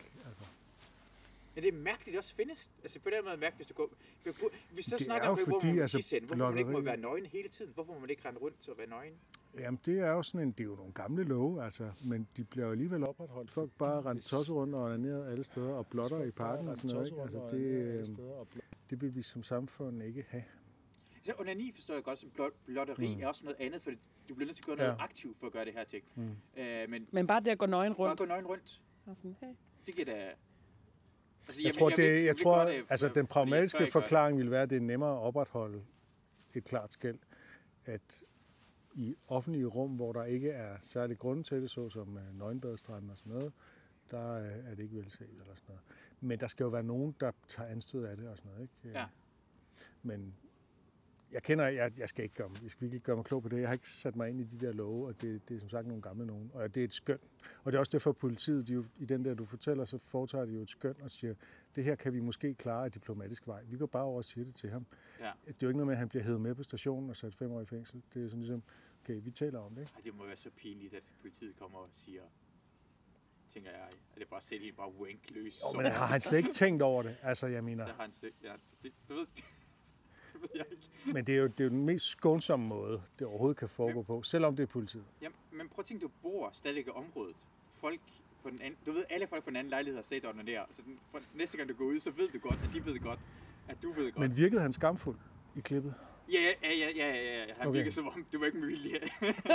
Men har... okay, det er fantastisk. det var ikke sådan, åh ja, selvfølgelig, ja, der var børn. Nej, Nej. nej. det var også sådan, lige flyttet hjemmefra, tror jeg, for første gang. Nå, det var en ung mand. Ja, det var en ung mand. Det, Hvor, hvorfor forestiller jeg mig en Det gjorde jeg også. Det gjorde jeg 60-årig... også. Det gjorde jeg 100 procent en også. ung mand, sådan en studerende-agtig type, der Okay. lige flyttet hjemmefra og bare tænkte bare, nu kan jeg bare gå amok. ja, ja. kan man ikke. Har I læst om ham der komikeren i anførselstegn, der har sendt dick pic til, øh, til Katja Keen? Nej. Nej. Altså for nyligt, eller? Ja, ja, det er ekstrabladet i dag eller i går. Mm. Øh, han har simpelthen sendt hende et dick pic som sådan en øh, form for hævn, fordi hun... Sagen er, han er sådan en, der tror... Han har tidligere været op og skændes med Kim Christiansen af alle mennesker, øh, fordi at ham og Pia ikke ville hyre ham som komiker. Øh, og når man læser om det, så tænker man, at det er Kim Christiansen, der virkelig øh, er den seriøse, savlige person i det her. Ikke? Så vi er helt dernede. Ikke? Øh, og øh, han har simpelthen, øh, fordi at han havde spurgt Katja Kine, om han ikke måtte øh, optræde et eller andet sammen med hende i en eller anden sammenhæng, og så siger hun, det ved jeg ikke, prøv at sende mig noget, og så sender han noget, og så siger hun, ah, det tror jeg ikke lige, jeg ved ikke, det, det, det. Og så kan han, han er typen, der ikke kan tage nej for et nej, ikke? Ved vi, at, er der navn på personen? Ja, ja, ja, læs ekstrabladet. Jeg kan bare ikke huske navnet. Han hedder et eller andet. Han er ikke en kendt komiker. Han, er en, han kalder sig selv for Danmarks grimmeste komiker. Men han mange bliver kalder ham for Danmarks lille- dårligste lille komiker. en-agtig, Ja, han er, han er tyk, så har han sådan nogle meget brede farverige slips Okay. på, øh, og så er han virkelig, virkelig dårlig. Der et klip på YouTube af hans, øh, i anførselstegn, stand-up, som er Mm. rystende dårligt. okay. Men han, øh, Jeg, jeg nævner bare Frederik Rosgaard, bare lige til ja, ja, det er Frederik Rosgaard, men jeg vil jo ikke sige navnet for fanden. Nå, men han, så, så, så sender han simpelthen Katja Keen et dick pic, fordi hun ikke vil hyre ham, og han synes, hun har øh, altså, svigtet ham eller et eller andet. Og hun har intet lovet ham. Nej. Han er, han er lidt til en side, tror jeg. Jeg, jeg vil altid, jeg, jeg, jeg har en ting, hvor jeg, jeg, jeg tror, mænd ikke har særlig meget empati. Altså, vi har 50% empati i forhold til kvinder har. Den køber jeg ikke. Ja, det tror jeg. Jeg har det i hvert Det fald. tror jeg ikke! Ja, okay, jeg har virkelig lidt empati. Jeg, Ja. jeg, jeg, jeg Men kan, du er ikke hele mandekønnet. Du er Okay, bare jeg- Masud. Men jeg tror, jeg tror det er mere... Jeg, det er også, jeg, jeg, kan- jeg, kan- min tandlæge er kvinde. Alle, alle dem, der er kvinder. Min læge er kvinde. Min hvad hedder det, psykolog er kvinde. Fordi mænd... Når jeg, ah, De virker ikke som om, de forstår det. De siger bare sådan, åh, tag det sammen. Du er lidt, men jeg er lidt mere feminin, sådan en masse... Det du prøver at sige, at jeg, jeg har svært med at sætte mig ind i situationer, før jeg kan sætte mig ind i forstå det helt. Jeg havde en ven, der havde depression dengang, jeg boede sammen med, lige efter gymnasiet. Jeg forstod ikke egentlig, hvad det var, før jeg selv havde en depression. Jeg har jo ikke sætte mig ind i det, og jeg forstår måske, at det er mange folk, der ikke forstår det. Men er det fordi, du er mand, er jo spørgsmål. spørgsmål. Mås, ja, ja, i hvert fald, ja. Jeg, jeg ser det være ofte hos kvinder, der kan sætte sig ind i det, end mænd kan sætte sig ind i det. Øh, det er nemmere Ellers er vi bare bedre skuespillere. Måske også, måske, måske. Men det, vi var frem til, var det omkring den der med text me, before you, text me when you get home. Mhm. Og den her, jeg har aldrig nogensinde tænkt over, altså hvordan jeg skulle sætte mig ind i en situation, hvor jeg skulle forstå det sådan 100%. Og så kom jeg i tanke om, og så det var måske for at sætte andre folk i en situation. Dengang jeg var, jeg var så bange, dengang jeg var lille. Indtil jeg var måske 21 år gammel, 20 år gammel. Det var bange for mørke, bange for at gå alene, bange hele tiden. Jeg var bange for at få tæsk ud af, ud af ingenting. Jeg var bange for mørket for alting. For at skide, mens der var andre i nærheden. Skide for andre. Jeg kunne ikke engang, seriøst, jeg kunne ikke engang tisse ved siden af andre mennesker. Og så tænker jeg bare, ah, da jeg tænkte det, forstod jeg mere omkring, hvad den besked betød. Jeg skulle sætte mig ind i, jeg skulle sætte mig selv ind i situationen. Og så kom jeg i tanke om, jeg har prøvet en gang, hvor jeg, jeg var i Frankrig, Paris, hvor jeg var klædt ud som en dame i byen. Det var en af de fedeste ture, jeg nogensinde havde i byen. Hold kæft, det var fedt. Er der billeder? Det er, ej, de, jeg prøver at finde de billeder derinde. Jeg er en kæmpe slot. De skal på Jeg Instagram. er en kæmpe, Ej. kæmpe slot. Det er helt vildt. For det første, jeg har ikke noget peruk eller noget, men pigerne giver mig, altså lavet mit hår, giver mig sådan en rigtig slot i makeup på. Jeg får, hvad hedder det, øh, strømmebukser på, hvor det sådan, jeg, jeg river op i den, hvor jeg skal se- vise mere hud, hvis jeg er mere slot ud. Høje hæle. Vi er ved Montmartre-området i Paris. Hold kæft, mand, det var fedt. Det er måske en af de fedeste byture, jeg nogensinde har haft. Så jeg har den her del, hvor jeg har lyst til at klæde mig som kvinde ofte. Jeg har, jeg har det i mig, jeg kan mærke det. Og, og jeg kan bare huske, at der på vej i byen derhen, så var der rigtig mange mænd, der faktisk tager fat i mig. Mm. Som jeg synes var lidt grineren. De var, hey, jeg står og udfordrer dem, det er sjovt sådan noget. På vej hjemad Mm. er det helt frygteligt, hvad der foregår. Det bliver jeg direkte bange. Folk tager ikke bare sådan bare en lille smule, tager rigtig, rigtig meget fat i mig. Ja. Og, øh, og jeg kan huske på et tidspunkt, vi var på vej hjem til hotellet, og så står der sådan en hel gruppe unge mænd klokken 2 om natten en tirsdag i Frankrig. Det er ikke nogen unge mænd klokken 2 om natten et eller andet sted, der bare står og hygger sig.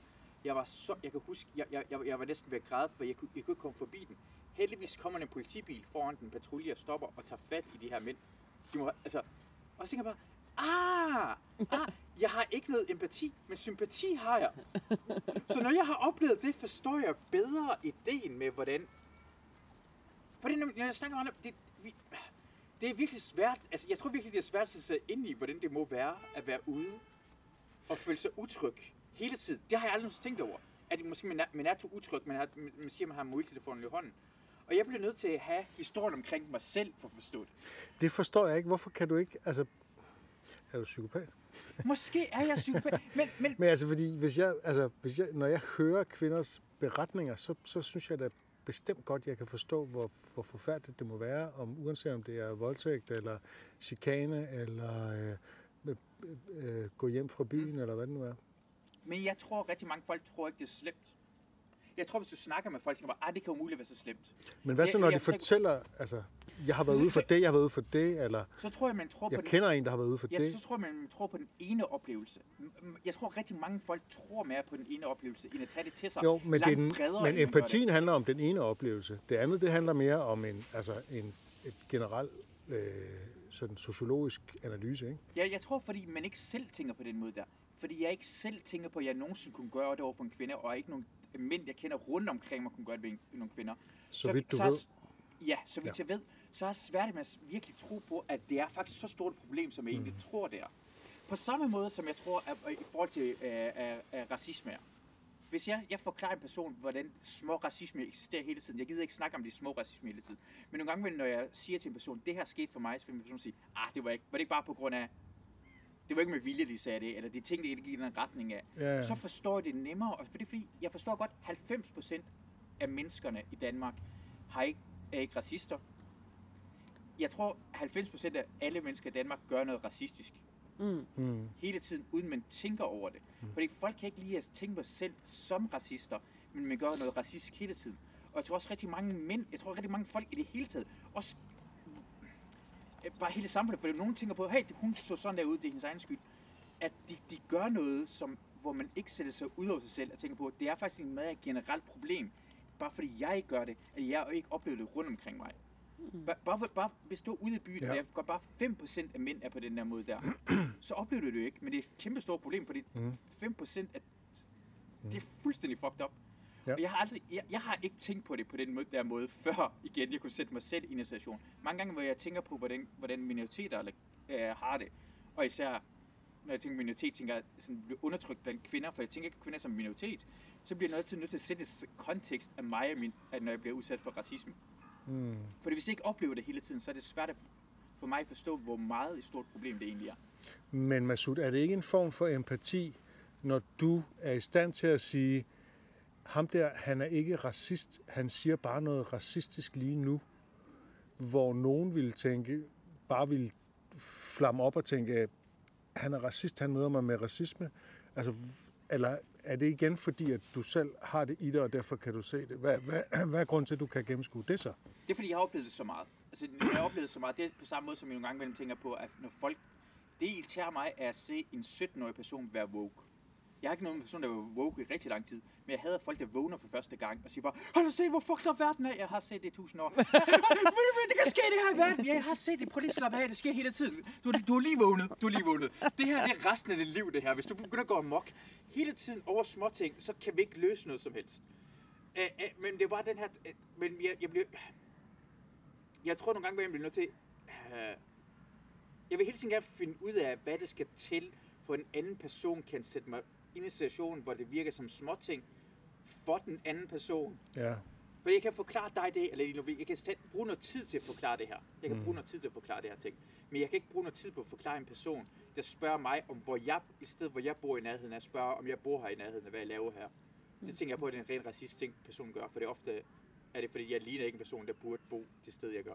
Når jeg, jeg ser ud som, jeg går rundt med min mm bukser på, og min, hvad hedder det, øh, øh, gummistøvler, så kan jeg mærke, at folk opfører sig anderledes over for mig. Og for eksempel, hvis de ser Luna ved siden af mig, så begynder jeg at sige, nå ja, han er, Mm. Mm. han er faktisk måske ikke... End øh, hvis du har din uh, camouflage-tøj på, for eksempel. Eller kom, I dag prøvede jeg at gå forbi to unge mænd i 20'erne, som lige kom ud af Christiania og skulle hen til deres Audi.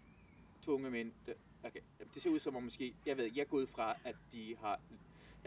Ja. Uh, ja, det er min fordom. Jeg går rent ud for fordom. Men det, der sker, er at Luna er langt bagud. Du, du sagde det ikke, Masud. Du sagde Jo, det var rigtigt. rent fordom der. Jeg ser Luna langt bag ved mig. Mm. Jeg, har, jeg er sådan lidt maskeret, for jeg har min, øh, hvad hedder det, øh, rulle tørklæde på over. Og så øh, står jeg og venter, så vender jeg mig om, så kigger på Luna og går sådan her. Og så vender det så om, sådan, hvad, hvad er det, der sker? Og det tror du henter en eller anden... øh, Jeg prøver ja, ja, ja. Hvad, hvad, hvad, sker der med jer? Og siger, nej, nej, så peger jeg sådan på den. Så, så tror den ene, jeg peger på den anden. Siger, siger nej, nej, prøv, det er min hund. Jeg, blev, jeg, jeg, jeg håber også bare, at de forstår, at hund betyder ikke ham, den anden gutten, den anden hund. Din hund. Præcis, og så griner de. Ja. Begge to bliver overrasket, fordi man kunne bare sige, ah, åh, det var slet ikke det, der skete. Han var ikke, han var ikke ude på noget som helst. Og, og Ja. ja, ja, ja det er det, jeg, jeg, jeg, jeg, jeg, jeg prøver at komme frem til, at, at for mig krævede det endda så meget, Ja.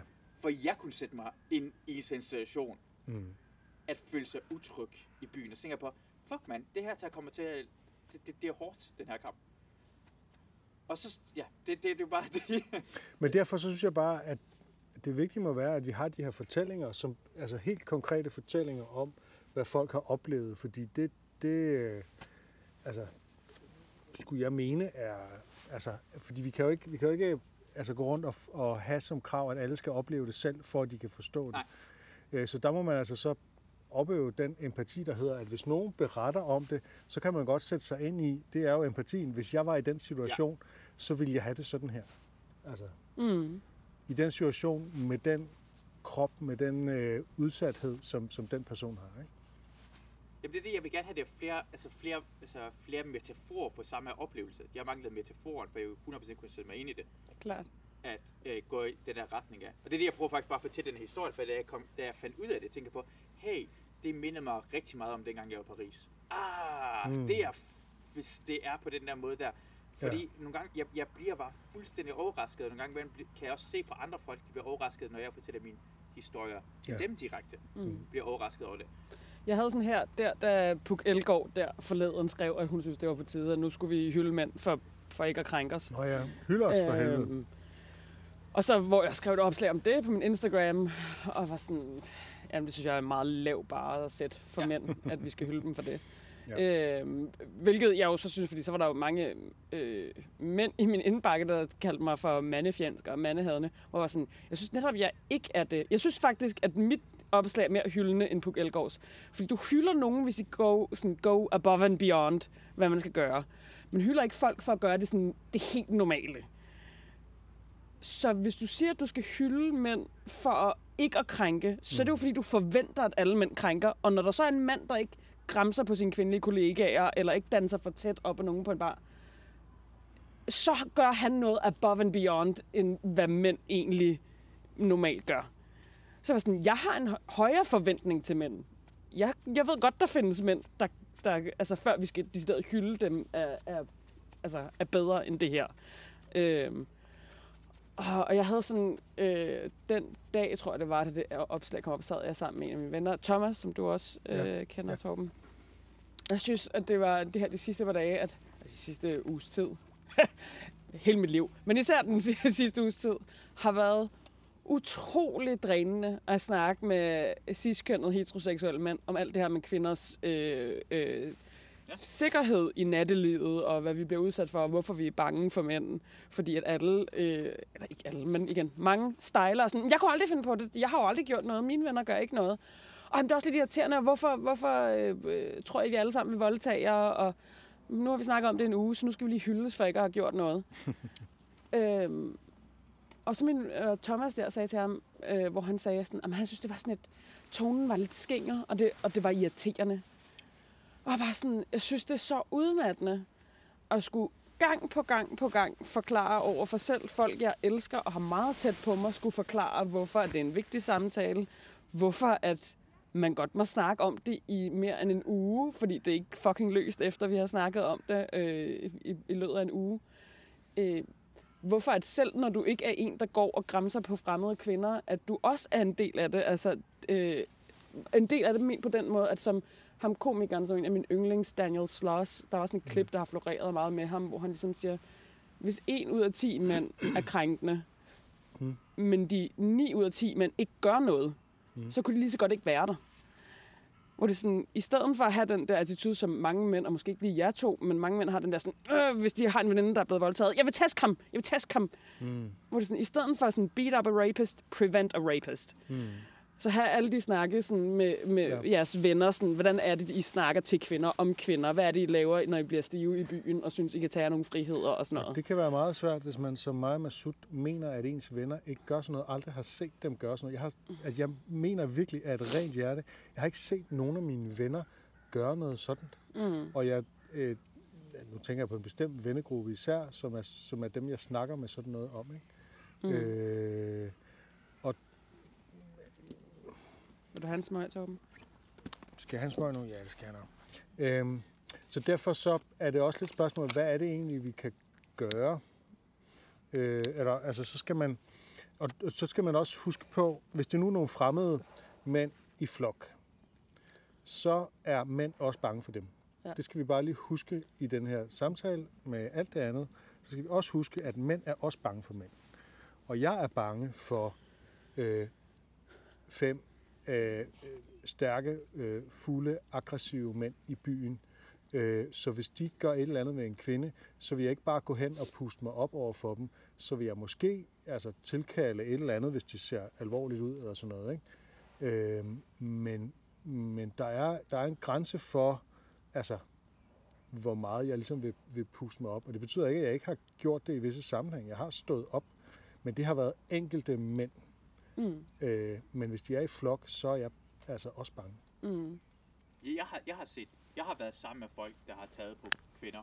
Jeg har været, jeg kender historier omkring det, hvor jeg dengang ikke havde sagt noget eller grine af situationen. Så jeg ved godt, det krævede, for jeg skulle høre historierne, for jeg forstod, at, hvordan, at det var træls der. Ja. Så jeg forstår, så det blev ændret for mig. Faktisk når du skriver sådan noget, min sidstkønnede øh, øh, mandeven ikke forstår noget, så tænker jeg bare, det er højst sandsynligt, har jeg ikke forstået noget. For jeg, det er sådan en gang med, jeg mener, jeg har ikke, jeg, ikke, jeg, jeg skal ikke blive udsat. Jeg, har, jeg forstår virkelig ikke en gang imellem, hvad det egentlig er. Så når du skriver det, min første gang er, "Hmm, ja, højst sandsynligt er det ikke. Øh, jeg vil gerne vide mere. Jeg vil gerne vide mere, for jeg tror, den er mere, og jeg tror ikke engang, jeg... jeg ikke fordi jeg ikke er der, men jeg, hvis jeg er kommet til det sted, hvor jeg har lagt mærke til, at, at det er blevet når andre, fordi jeg, jeg ikke har gjort det, men jeg kender nogle andre folk, der har gjort det, og fortalte mig det her, det var sjovt, at jeg tog hende i røven. Jeg værre historien, det er en, jeg stikket fingret op med en pige. Det er også en, der har gjort det, en af mine venner. Øh, ja, præcis. Øh, og det, ja, det, den, his- dengang, det grinte jeg historien. Og så tænker jeg bare, ah, det er fuldstændig fucked up. Men det krævede jo, altså det betyder, at jeg er herhen, det betyder stadig, at rigtig mange folk er stadigvæk, det er stadig, det er der derovre. Det er ikke engang i nærheden af det. Jeg, jeg, jeg, jeg ved, at jeg på ingen måde er i nærheden af at være den perfekte mand. Aktiv. Vær åben omkring det, at lukke det ned. Jeg er stadigvæk en tumpet gut. Det, jeg forhåbentlig går i den rigtige retning af. Mm. Og så det betyder, at det finder så meget stadigvæk i den anden retning, at det betyder, at måske bare fra nu af, vil det her gutter ikke fortælle mig det længere, for det kan mærke, at jeg er der. Men- de, de eksisterer, jeg tror, langt mere, øh, end man er opmærksom på. Og så er det, ja, så bliver jeg bare sådan... For, øh, men det går bare ud over dig jo eneste gang, tænker jeg. Det går ud over sådan noget International Angel, eller sådan noget. Det, det, det går ud og aldrig sådan ud over mig. Du må, det er, jeg, jeg, jeg er ked af, hvis vi bragte det op, og vi skulle snakke om det her i dag, for du, du ikke vil snakke om det. Men for Nå, mig nej, er nej, det, det, det, er, det, det er så fint. Øh, jeg, jeg tror bare, det er... Jeg, jeg synes bare, det er udmattende hele tiden at møde sådan en... Nå, men jeg har ikke krænket nogen, så hvorfor skal vi snakke om det? Hvor ja. Jeg sådan... Altså, jeg, gi- jeg gider dog nok at tage snakkene længere og sidde og blive ved med at forklare, øh, hvad der er galt, og hvorfor det er galt, og hvorfor man er bange, når man går hjem alene om aftenen. Øh, ikke nødvendigvis kun om aftenen. Nej. Øhm. Og så synes jeg det er også lidt, det er... Det bliver sådan... For en ting er, hvis det er mænd, som jeg ikke har noget forhold til, der er sådan, så er jeg sådan, når jeg brush it off, der skriver til mig i min indbakke. Men når det er meget tætte af mine venner, der er sådan, ej, men så er tonen er lidt skinger. Og så er sådan, men mm. fucking... Det er sådan noget, vi blev udsat for hele vores liv. Altså, jeg kan huske første gang, jeg blev seksualiseret som 10-årig. Øh, ja. Hvor min fulde onkel spurgte, om jeg ikke ville give et stripshow juleaften foran hele familien. Det er fandme også langt. Og derfra, og nu til jeg er 33, er det bare sådan noget, jeg oplever hver eneste gang, man er ude. Eller, altså, og det, be, altså, det kan være, når jeg sidder i klædt, som jeg gør nu, med halsterklæde og stor jakke. Det behøver ikke at være om sommeren, når man ligger i en bikini. Og det er bare sådan helt indgroet, at det bare er... Derfor synes jeg bare, det er hårdt, at når folk sådan... Nu har vi snakket om det et halvt år. Og jeg bare sådan... Ja, og kan vi blive ved med at snakke om det for evigt? Praktiseret det i 10.000 år. Ja. Og sådan, og sådan, det er lidt ligesom, det, sådan forestiller jeg mig, at når, når øh, hvide mennesker er mere bekymrede for at blive kaldt racist, end at racisme eksisterer. Mm.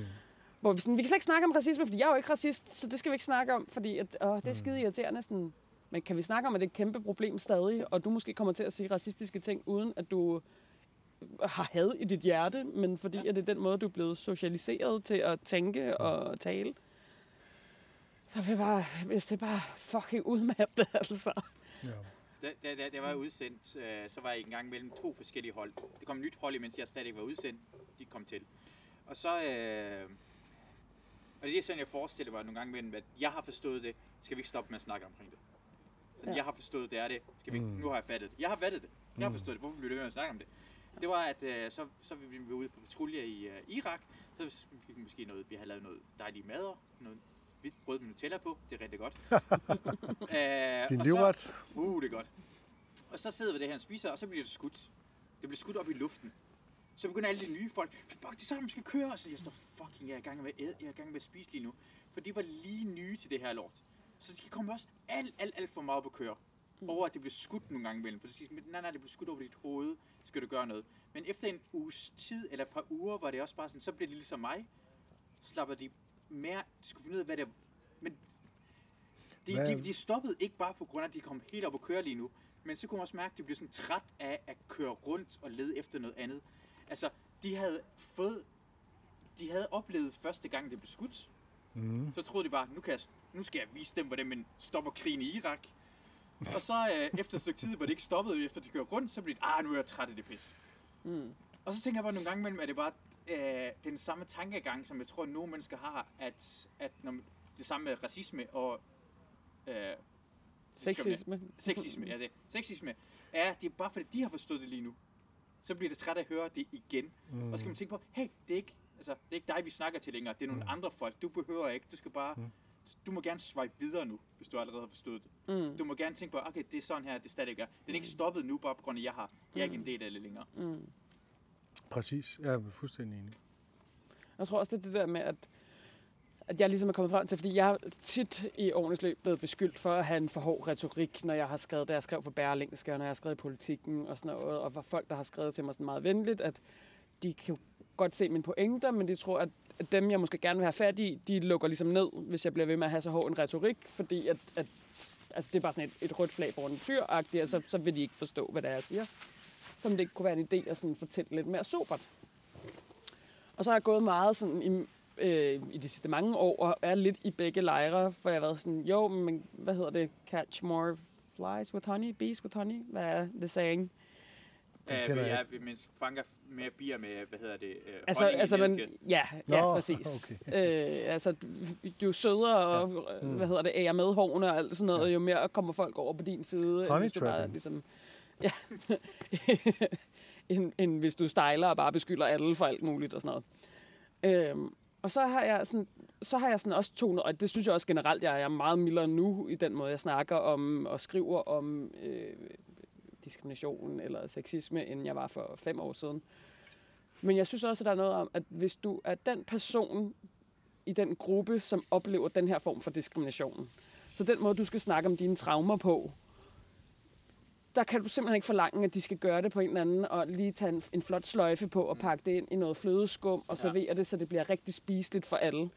Så synes jeg, at det er dem, de andre, det går ud over, som er allierede, som er med på, hvad det går ud på, jamen så må de steppe op og være sådan, okay, jeg forklarer det på en sober måde, fordi personligt påvirker det ikke den person. Så det er også sådan, så når jeg snakker, hvis jeg skriver om noget om, om Black Lives Matter og racisme og sådan noget, så prøver jeg at gøre det så venligt som overhovedet muligt, og forklare, hvilke strukturer der er, forklare, hvorfor de her ord øh, øh, kan påvirke andre folk meget negativt. Øh, men hvis jeg skal snakke om, hvorfor jeg er bange for mænd generelt, øh, og de gange, jeg er blevet voldtaget og blevet seksualiseret af en fucking onkel, så er det hårdt at skulle pakke mit traume ind på den måde, før at der er folk, der så accepterer det. Der gik faktisk en pros op for mig for, for et par år siden, hvor jeg talte om, hvor, hvor, øhm, hvordan jeg blev misforstået i, i nogle debatter, og hvor en sagde, du skal huske, at de der taler fra et traumatiseret sted. Mm. Og det vil sige, at man kan ikke... Hvis, altså, nogle gange kan det hjælpe at tænke, her er der en, som er traumatiseret. Vi kan simpelthen ikke debatterer som om, at det er en, der er i gang med køligt og argumentere for et eller andet, der bare har og som har sådan det fulde overblik, og derfor kan forstå, hvor mange nuancer, der skal med og sådan noget. Her er der en, der er traumatiseret, øh, og så ligesom betragte det, selvom det er et angreb på en selv, det er jo det, der er den svære kunst, ikke? fordi når man bliver angrebet, så vil man gerne øh, forsvare sig. Ikke?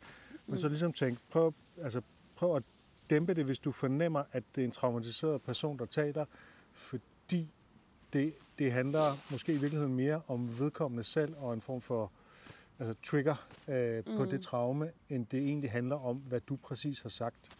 Mm. Øh, det er svært, men det kan godt nogle gange lade sig gøre. Mm. Jeg, jeg begyndte at græde for tre måneder siden, for det var en, der havde op en person, den person, der havde spurgt om, jeg boede derhen, hvor jeg boede, og var rigtig racistisk over for mig øh, havde fortalt det til en anden person, der boede i Stejskompleks, og han kom hen og sagde, at det var ikke... Øh, han, han stod og forsvarede hende, og så prøvede jeg sådan at forklare, hvad der skete. Mm. Og så blev han ved med at forklare det fra altså, hendes synspunkt. Og så, jeg bare, så begyndte jeg at græde, for det bare, du hører slet ikke efter, hvad jeg siger. Mm. Det betyder, at du snakker med en person, der var i situationen. Det kan godt være, du hører det fra hendes side af, men lige nu skal du bare holde din kæft. Du kan ikke argumentere for mig, hvad der skete. Du var der i situationen. Og det, det er den der, måske den der idé, at når du ikke var der, når du ikke 100% forstår, hvad der fuck der foregår, så skal du måske bare holde din kæft og høre efter den her situation af hende. Mm. Når du hører det fra en første persons vidne, som er måske mere oppe køre, end du er, mm. det må mm. de også gerne være. Du ved ikke mere, du kan ikke bare sige fra en anden, ah, måske var det, du var der ikke i situation. Mm. Du skal holde din fucking fede kæft. Mm. Altså det er også bare den her arrogante tankegang, mm. det er nogle folk, der har, at det ikke, de ikke har direkte oplevet noget, de kun har hørt historier. Og så hører på en person, der direkte har oplevet det, og så er så lavet som om, vi er på samme niveau omkring oplevelsen. Mm. De skal bare holde mm. fucking fede kæft. det er den eneste måde at gøre det, og det er bare, folk, folk, nogle gange mellem, jeg tror bare, folk har bange for at, at tabe ansigt på sin, mm. være i situation og finde ud af, at de ikke vise lige så meget, som en anden person gør. De tager ansigt, de får ny viden, og al ny viden er jo, at du tager fejl. Så det burde bare sådan, folk skal være ligesom mindre arrogante omkring det. Så bare, hm, måske tog jeg fejl. Måske ved jeg ikke noget omkring den her situation er. Men jeg kan bare tage lige tage imod øh, det her ting. Og så kan det være senere hen, jeg snakker med en tredje person, og så ændrer jeg holdning igen. Men den her, den her førstehåndsindtryk skal man bare altid tage imod og bare sige, nå, så gå videre fra det. Det kan, altså, det kan næsten altid være en rigtig god ting at tage en, en, en ordentlig dialog. Jeg, jeg kommer lige i tanke om, jeg har så mange ting, jeg kommer i tanke om, men en af de ting går helt tilbage til, da jeg var barn, hvor jeg blev mobbet i skolen, jeg havde det helvede til. Der var der nogle drenge, der var mindre end mig, tre brødre, som altid råbte af mig, når jeg cyklede forbi dem, hver eneste dag på vej til og fra skole. Og selvom de var mindre end mig, så følte jeg mig på en eller anden måde mobbet af dem. Og så var der en eller anden gang, hvor jeg løb efter dem, og så den, og det er jo det, der er det pinlige for mig, den mindste af dem øh, fik jeg så fat i, fordi han løb jo langsommere end de andre. Og så slog jeg ham lige sådan på skulderen. Ikke hårdt, jeg gav ham ikke bank eller noget, men jeg slog ham på skulderen. Det er en af de meget få gange, jeg har slået nogen. Øh, og han begyndte at græde, og jeg cyklede bare væk og skammede mig. Og jeg skammede mig så meget, så jeg sagde det til min mor og stedfar, og så sagde de, nu, hvor bor de henne? Nu tager vi hen og snakker med dem. Så tog vi simpelthen, så tog min mor og stedfar med mig hen til deres hus og bankede på, og så havde vi en snak, og de var der alle sammen, og børnene, og så var det ligesom sådan, det var sådan en helt mailersituation. Det var ren, altså, øh, men det var en virkelig god snak, altså fordi øh, de forklarede, hvad den lille havde oplevet. Jeg forklarede, hvorfor jeg havde reageret, som Mm. jeg gjorde. Og der var bare sådan en, en dialog. Det var en virkelig god oplevelse, fordi jeg gjorde noget forkert i det, jeg lå det ud over den lille, for det var jo ikke ham, der førte an i det der. Han var jo bare lillebroren, ikke? Øh, jeg ved egentlig ikke, hvor jeg vil hen med det andet, end at øh, Men hvis man ikke føler, det er en gang imellem, hvis man magteløs gør det værre, det Ja. kan gøre noget ved situation. Det er den gang, jeg, jeg snakker omkring, at jeg er for sikker med, med, med, med, med USA, det er på grund af, at jeg føler, at, at sådan, svage mennesker burde kunne forsvare sig mod stærke mennesker, hvis du er svag. På den måde synes jeg bare sådan, hvis man skal, alle folk i Danmark skulle tage, hvad hedder det, bænkpres, og hvis du kan bænkpres mindre end det her, så får, får du lov til at få et skyde på. det burde næsten være på den måde. Men det problemet er, hvis man er meget større og stærkere, man ikke gør noget som helst ved det. Hvis der kommer en gruppe mennesker og tvinger dig til at gøre noget, men man kan være fuldstændig magtesløs til at gøre noget mod situationen, øh, så, så, så bliver man endnu mere. Mm. Så, så rammer det endnu hårdere, Ja. tænker jeg. Øh, og, og du fik lige pludselig fik du lov til at blive, fik du magt i den situation derhen, og så kom du til at Ja. reagere over noget, det ikke skulle lade sig gøre. Fordi det er også, et, et, det, det, det er det, det kommer til at ske. I, det, et, et, det er det også hver eneste gang, der sker en revolution. Derfor, man, hvad hedder det, med hakker hovedet, det er lederen jo. For det endelig får man magten, og så skal man, nu skal man bare smadre alle folk, der er rundt omkring en. Og på et eller andet tidspunkt får de andre magten. På en eller anden måde bliver det lige, så man skal lære at, at Mm. finde ud af at gøre det lige. For jeg tror også på, i virkeligheden, også i Danmark, hvis flertallet bliver udlændinge, og der kommer en krise i Danmark, så er fucking hvide mennesker ikke kommet til at dø.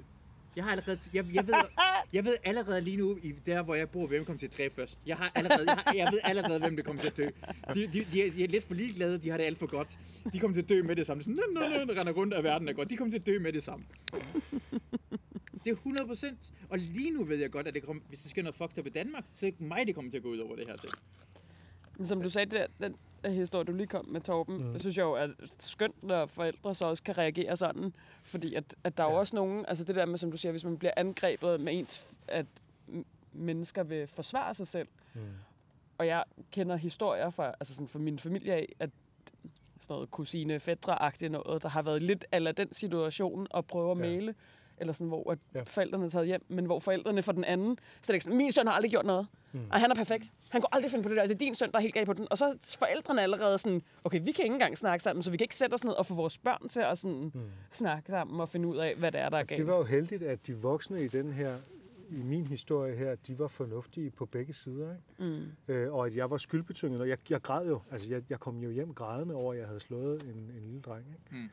Mm. Øh, der var bare, det var bare en virkelig god erfaring på en eller anden måde. Men jeg er med på, at det er bestemt, altså der er jo virkelig mange, og det er som om, det er blevet værre. Det er der i hvert fald nogle skolelærer, der vil påstå. Mm. Altså i det der med at forsvare ens børn i alle sammenhæng. Mm. Øh, der er ikke noget galt med min knægt, og hvis han har slået nogle andre, så har de sikkert fortjent det og sådan noget. Altså sådan den der attitude, Ja. i stedet for ligesom at tage dialogen og også altså, tage den med sit barn. Altså, ligesom sige, det er ikke i orden, det du gjorde. Øh, Men- selvom jeg forstår, at du var afmægtig af en eller anden grund, så var det ikke i orden. Nu tager vi hen og snakker med ham, ikke? Jeg, jeg tror godt, man, man gør det også mere end bare med... Det er nogle folk, der forsvarer deres venner, familie, folk rundt omkring en, uanset hvad. De tænker ikke på, hvad rigtigt og forkert er. De tænker på, jamen, det er min ven, jeg skal forsvare den, uanset hvad. Det er sådan, jeg tror, det er meget menneskelige ting, som jeg synes er... Ja. Jeg, jeg, jeg kan huske i Big Brother... Og der er også, der er så også et- noget smukt i det, at man vil forsvare sine nærmeste, dem man ja. holder af. Men det skal jo ikke være for enhver pris eller i enhver sammenhæng. Man er, jo- altså, kærlighed er jo også at i rettesætte. I, i, i Især sæson, når det er børn, det handler om. Ikke? i, i, bare sæson 1 af i Big Brother, hvordan, hvordan mennesker reagerer over for hinanden, fordi vi elsker også at have loyalitet over for hinanden. Det er noget, vi værdsætter ekstremt højt. Og Pil fra Big Brother dengang, hun blev øh, Thomas' søster, præcis Hartmanns søster. De kunne, det var mange af dem, der ikke kunne lide hende i Big Brother huset på et tidspunkt, på grund af, at hun, de følte som om, hun ikke var lojal over for en gruppe. For hun skiftede holdning. Hun sagde bare, jeg skifter ikke holdning. Jeg er bare nogle, nogle gange mellem har I ret, nogle gange mellem har de andre ret. Men jeg kunne også mærke, at hun blev udstødt af begge grupper. Mm. Altså måske sådan en menneskelig ting, vi har. Som jo, det var hun folk- ikke stadig ven. Altså, jeg så det faktisk dengang. Var hun ikke stadig ven med nogle af de andre, og så brød de ud, og da de lavede det der stunt, hvor de brød ud af det huset og sådan noget, der var hun jo sammen med to andre, tror jeg. Ja, hun var sammen med Søren og Christian. Men det var, Kæft, det var, du det var, husker det godt. Har Ja, du set det igen eller hvad? Nej, jeg kan huske det fra den gang, for jeg elskede dengang, du flygtede fra det lort derhen. Ja, det var, virkelig, det var virkelig vildt, altså. Men, men, men det, det, var, det, var, det var måske, lad os sige, en måned før det, mm. der var det, og der kom hun frem og sagde, det er derfor, jeg gør det her ting, og det var det mærkelige for folk, for det folk kan godt lide, det, vi blev hurtigt, næsten uanset hvad, blev hurtigt delt op i grupper, endda i grupper to øh, øh, ofte. Mm. Og så er det bare sådan, folk kan godt lide, folk bliver bange for, er du lojal over for mig? Er du på min side? af? Er du virkeligheden på den anden side? Sådan, jeg tror, det ligger dybere i mennesker, den her, det ligger ret dybt i mennesker, at måske for nogle folk er, er det vigtigere at være lojal, end at være på den rigtige side, eller sige det rigtige ting. Du kan sige det, eller for eksempel det med, det sker med børnene i Syrien. Du kan, jeg kan da love, altså, hvor, hvor, hvor, hvor lang tid i fremtiden skal vi gå, for det er, vi, vi er sikre på, at det er en forkert beslutning. Mm. Uanset hvad du tror, hvem du vil prøve at støtte for din egen parti, eller sådan noget lignende, så, så kommer vi aldrig sådan at hylde Mette Frederiksen, for hun ikke tog imod det her børn fra Syrien. Frederik Rosgaard, øh, ham der, som øh, du godt ved, ikke? Ja. han har jo et, et tweet i dag, som handler om, at det jo i virkeligheden er for, at der er en socialdemokrat, der om 60 år kan undskylde. Ja. Så nu griner du af en Frederik Rosgaard-joke. Er du klar over det? ja, men du fortalte den på en god måde. Du kan levere den. Det kan jeg. Men, Jeg, jeg tror bare, det er jo fordi, de har fået for så mange DF-vælgere, så de, de, der skal jo være noget racistisk i noget af det, de gør, for Men- Men... at holde dem. Men det kræver noget mod at sige, hey, vi kan godt være enige omkring en anden ting, men kan, det modet er for en politiker at sige, men den her del, det er måske ikke, det har ikke noget med udlændinge tingesten at gøre. Det handler ikke noget med... Altså, har I, så har I set uh, Star Wars? Øh, ja, øh, sådan de første seks. Har du, Masud? Jeg har set de f- ni. ni Ja. Ja, okay. Fordi jeg har lige genset dem igen med en af mine venner. Øhm, og det gik sådan op for mig, øh, fordi vi så med den måde, de kom ud på. Så vi så 4, 5, 6 først, og så 1, 2, 3. Og så da vi var kommet hen til de der 1, 2, 3, så var jeg sådan, er vi sikre på, at The Jedi's er de gode? Fordi jeg har det sådan lidt, Darth Vader, han er sådan lidt... Nej, nej, nej, overhovedet ikke. Øh, øh, men, men jeg føler det der med sådan... De, hele det der sådan, du må ikke have kærlighed for noget, du skal ikke noget. Altså, jeg synes, Yoda er fucking problematisk. Han er helt fucked. Det hele tiden. Du må ikke, du må ikke have nogen som helst følelser, hvis du skal være Jedi. Fordi nærmest hvilken som helst følelse fører til had. Du må ikke elske nogen, fordi øh, det kan føre til jalousi, og, det føler, og så fører det til vrede, og så fører det til, øh, øh, løber det til aggressioner, og så dræber du folk. Øh, du, så, altså det er lige meget om det er en positiv eller negativ følelse. Du må ikke have kærester, du må ikke få børn, du må ikke noget som helst, fordi så er der nogen, du vil hævne. Du må, ikke, øh, du må godt slå nogen ihjel, hvis det er selvforsvar, men du må ikke slå nogen ihjel, hvis det er hævn. Og du, altså jeg føler bare, det er sådan et, det er lidt en underlig sekt, hvor de alle sammen Jeg prøver tror, at holde det er sig inden for et eller andet, hvor det noget, er sådan, øh, altså det er jo sådan noget samurai-inspireret noget, ikke? Eller et eller andet øh, østligt i hvert fald. Og derudover så, altså, øh, jamen det, det er jo rent, og Darth Vader er jo født ud af ulykkelig kærlighed, ikke? Det skal mm. også lige huske. Altså den ondskab er, er ifølge Star Wars-universet jo født ud af ulykkelig kærlighed. Ikke? Øhm, hvilket er rimelig hardcore, og det finder man jo først for alvor ud af i de der nyere, øh, altså i nummer 4 eller sådan noget. Ikke? Altså dem, som er så nummer 1.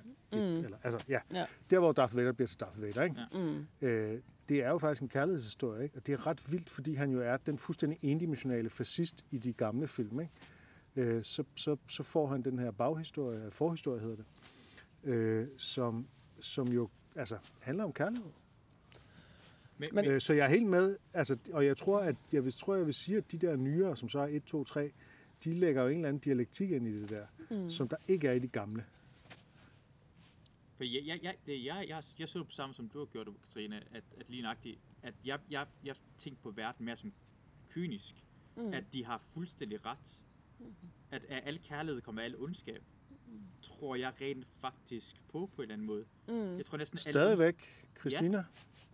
Jamen, men det, det, jeg kommer til at begå noget ondt, på grund af, at jeg elsker noget. Jeg ved, jeg kan komme til at begå noget ondt. De eneste gang, jeg har følt, jeg har, jeg, har, jeg vil... Jeg har lyst til at smadre noget, eller slå nogen, altså næsten har lyst til at slå folk ihjel, er på grund af noget, jeg elsker ved siden af. Hvis jeg ikke Det havde kan jeg faktisk også genkende. Øh, og altså, de to ting hænger sammen jo. Hvis du ikke elsker noget, så vil du ikke det slå ihjel, og den Det anden vej rundt. det, jeg mærkede for alvor, hvor, hvor brutal jeg ville kunne være, da jeg fik et barn, og følte den der, jeg skal passe på det her lille barn. Der var en gang, hvor der var en hund, bare en hund, der løb øh, fra en eller anden, øh, jeg var ude at gå tur med min datter, og så var der en hund, der øh, løb over fra den anden side af gaden, og hvor jeg bare så for mit indre blik, hvordan jeg smadrede kranet på den der hund, hvis den gjorde min datter noget. Mm. Så i den forstand er der jo altså en dialektisk bagside af kærligheden, som er virkelig... Øh, Men det er jo også det, er jo lidt det der, Voldsomt. som vi snakkede om før, med det der med, med øh, øh, bordben og skjule dem, fordi man har undertrykt øh, øh, seksuel, øh, mm. seksualitet så meget. Altså, øh, så er det bordben. Så jeg tror slet ikke sådan, ja, jamen, så var det, han kunne ikke få sin kærlighed og alt det der, altså Darth Vader anerkendte. Mm. Øhm, og så var alt lige meget, og øh, nu kunne han bare være ond. Hvor jeg også sådan, men det er jo fordi, det er blevet undertrykt så meget. Du må ikke have nogen følelser for noget som helst. Du må ikke gøre noget som helst. Og, og han blev så heller ikke indvidet i noget. og Ingen har tiltro til ham. Og den så det er farfigur, selve som egentlig var, der Jedi-systemet, døde og der er problemet i virkeligheden. Ja, jeg tror ikke, jeg føler ikke, at, altså, jeg føler, at The Sith er jo, er jo en anden form for Jedi. Mm. Som, som Mm. ja, jeg synes ikke nødvendigvis, at de er mere onde. Det er det samme jo. Det er det, men det er det, jeg tror... Men det er en grund til, at han bliver sådan mere sæt, på grund af, at han vil genopleve sin mor, ikke? Han vil gerne have magten. Han han vil vide, hey, hvis du går på den mørke side, så kan du få liv tilbage igen. Han gjorde mm. det for kærligheden, for sin mors skyld. Mm. Han gjorde det her ting. Ja. Men det er lige nok til det, nogle gange imellem, er det, er det ikke, ja. Det, det, det, det, jeg kunne rigtig godt lide ved film, er, mm. at de onde er, mås, det kunne godt, det kommer fra et godt sted. Hvem er, Ja. er de? Er de gode? De rigtig gode? Ja. For det har jeg jo bare gerne have, hvis, man fik, hvis vi fik balance i systemet. Det kunne være rart, så var det ikke nogen problemer i verden. Et sted, jeg... Okay. Det sted, Sunny Beach. Mm. Jeg ved godt, det er ikke... Sunny Det var Beach, noget at springe. Kom! Nej, Sunny Beach er et vildt sted, på grund af, at det viser, hvorfor mega meget kontrol gør folk afslappet og gør, at det ikke bliver vold. Sunny Beach... Det ser ud som om, du ikke optager. Jo, jo. Nå, godt. Det gør jeg. Det er, bare, det, er, det er fordi, den ene kunne komme på det ene spor. Nu kommer jeg til det igen. Undskyld. Fortæl. Sunny Øh, Beach. nej, nej, det er godt, du siger det. Er der regler på Sunny Beach? Måske, måske har det fuldstændig ret. Det, det, det gode ved er, at den optager øh, øh, i det der to af sig selv, uanset om den går ind i det eller ej, så de har en backup-spor i den. Okay. Ja. Øh, Det styrer du. Jeg har fået, en ny, jeg har fået nye, hvad hedder, nyt udstyr, så jeg er sikker på, at det altid er optaget nu. Okay. Øh, Men Sunny Beach, Sunny Beach var, at det blev overrasket over, at det blev styret af gangster i Bulgarien. Jeg så ingen politimænd i Sunny Beach-området. Jeg så det lidt udenfor, men aldrig nogensinde i Sunny Beach. Fordi gangster, der styrer det. Så det sted, vi var, vi så aldrig nogensinde folk blive... Hvis du gik til stranden, så kunne du godt blive overfaldet. Men i, på en glad viking, i området i nærheden, aldrig nogen blev overfaldet. Det var, øh, man hørte ikke... Jeg, jeg, jeg kender ikke nogen historie om kvinder, der er blevet voldtaget. Det er, I forhold til, hvor fucked up sted det er. For hvis du lavede et- en lille smule ballade i det der kæmpe sted, hvor der var måske 20% kvinder og rigtig mange mænd, det var alt, alt for liderlige. Og det er bare regnet til score, og det, det, man kunne bare mærke sæden komme ud af deres øjne. For så for meget, altså det var, øh, jeg tror, man skal score. at hvis du lavede Det lyder den som et ballade, sted. så bliver du hævet ud af de her gangster. Okay. Fik ikke, det var aldrig nogensinde noget ballade. Det, det, det skete aldrig nogensinde noget. Mm. Det er på grund af, at, at de folk, der sad derhen, de var gangster. Ja. Hvis der var politimænd, eller du var bange for det, så kunne folk slå ned, og du kunne måske komme i politistation eller sådan dansk retsvæsen.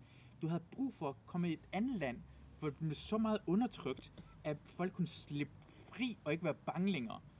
Og på den anden måde har den der, altså nu tilbage til Star Wars, det er det her næsten, altså hvis du, det er, det, det er en totalitær stat, som de har det gode ved det, at du på en eller anden måde ikke er lige så bange, fordi du, reglerne er, de bliver op, øh, hvad hedder det, opretholdt så hårdt. Ja, det er jo lidt det der argument med, at øh, under nazismen, der kørte togene til tiden og sådan noget, ikke? hvilket i øvrigt er blevet tilbagevist. Så Men, det passer ikke, nej. men i øvrigt så var nazismen jo, var jo også et bøllediktatur, det skal Ja. man huske på. Et er, at der var en masse regler, og der var et hierarki, men nede på gulvet, Hitlerjugend og så videre, der var jo en masse deciderede bølle øh, optøjer, hvor de bare udnyttede deres magt og sådan noget. Men jeg var fascineret af, at det der, det skete derhen, det kunne ikke eks- eksistere i Danmark.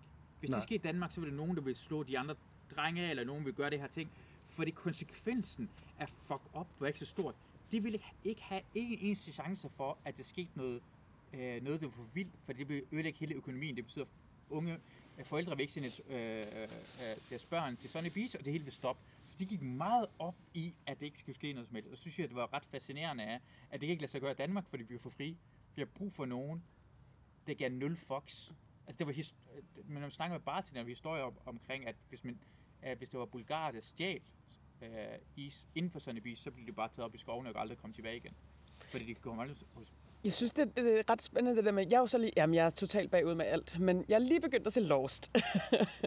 Det er ikke nu. Øh, den nå, ja, gerne det, og det, den er jo 17 år gammel, den. Det er jo i 4, i 2004, den kom ud. Øhm, men der havde jeg sådan lige der startede med at se den, så det der med, at det er nogle af 40 mennesker, der plane crash ned på en øde ø, og så er der jo lige pludselig ikke, altså her, det er lige meget, jo okay, nu er der så en, der er doktor, og han kan jo så hjælpe en masse og alt sådan noget. Men ellers, om du er pisserig derhjemme og har en fed øh, hyre og en lejlighed, der er mega nice og sådan noget, der er ikke noget, der gælder der. Der er det sådan nogle meget praktiske ting, der gør, om, om, om du er noget, eller om du er vigtig. Så der er sådan nogle af de der opfundne ting, som vi har i vores samfund, der ligesom skrider væk, og det er nogle nye regler, de har, og hvad der er okay at gøre, og hvad er ikke okay, og hvorfor, og hvordan. Hvor jeg var sådan, kan jeg vide, og nu er jeg ikke så langt, end jeg kunne lige starte på sæson 2, men jeg sådan, bliver det rent anarki? Fordi jeg er meget sådan fascineret af det der netop med regler. Mm. Hvor meget kan vi... Ja, nu er vi meget frie i Danmark, men hvis der slet ikke var nogen lov omkring noget, du, altså, du måtte myrde, der var ingen konsekvenser ved det, du måtte stjæle, du måtte gøre, altså ligesom den der The Purge øh, gyserfilm, hvor man havde sådan 24 timer en gang om året. Har I set den? Jeg har hørt om det. Nå, men det er et eller andet sådan noget øh, samfund, hvor at en gang om året har man 24 timer, og så må du gøre alt. Øh, du må slå alle ihjel, du må lave alt det herværk, du vil, du må alt, hvad du overhovedet kan inden for de 24 timer, fordi at, at tanken er, at, at så har du ligesom fået det ud af systemet, alt det vrede, du har gået med, og så kan alt være, og så efter de 24 timer, så kommer alle reglerne igen, så kan du ikke bare slå ihjel og alt sådan noget. Men så er der ikke nogen, der har lyst til det, eller behov for det. Så det er meget sådan noget med at så barrikere sig inde med sin familie, det største security, øh, et eller andet, hvis man ikke vil være en af dem, der går ud og slår nogen ihjel, ikke? Mm. Øhm.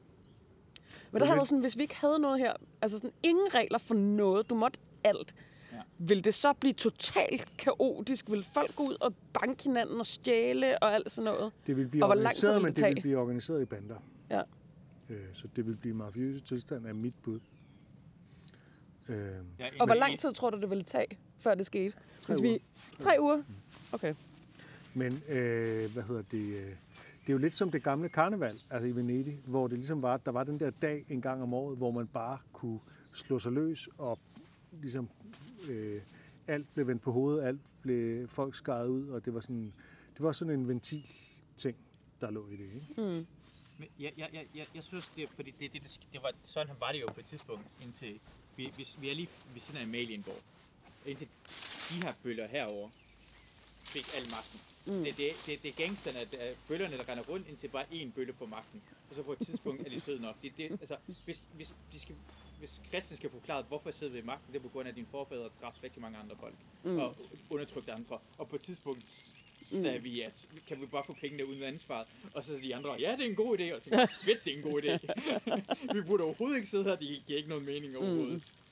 Mm. Uh, så ja, jeg, jeg, jeg, jeg er også rigtig fascineret af, hvordan, fordi det, vi lever også på en anden vi lever en...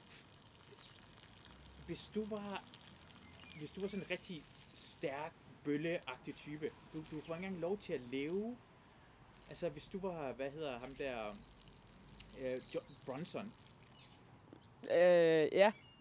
Øh, Sådan, det er britisk øh, sådan masse... Han er ikke, han er ikke han er rigtig slået ihjel. Han var rigtig brutal forbryder, der elskede at slås. mm.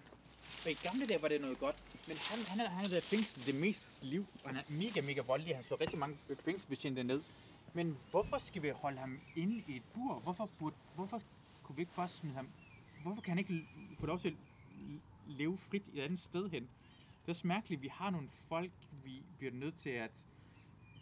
Jeg, har, jeg, jeg bliver nogle gange tænkt sådan, hvor, altså, vi, vi har også lavet et samfund, for nogle folk havde en værdi for tusind år siden. De har ingen værdi i dag, og nu lever de som, som dyr i, uh, i buer, på grund af, at de, de, de leder efter andre samfundsregler, end vi gør, men vores samfundsregler er, det er ikke sikkert, det er det rigtige.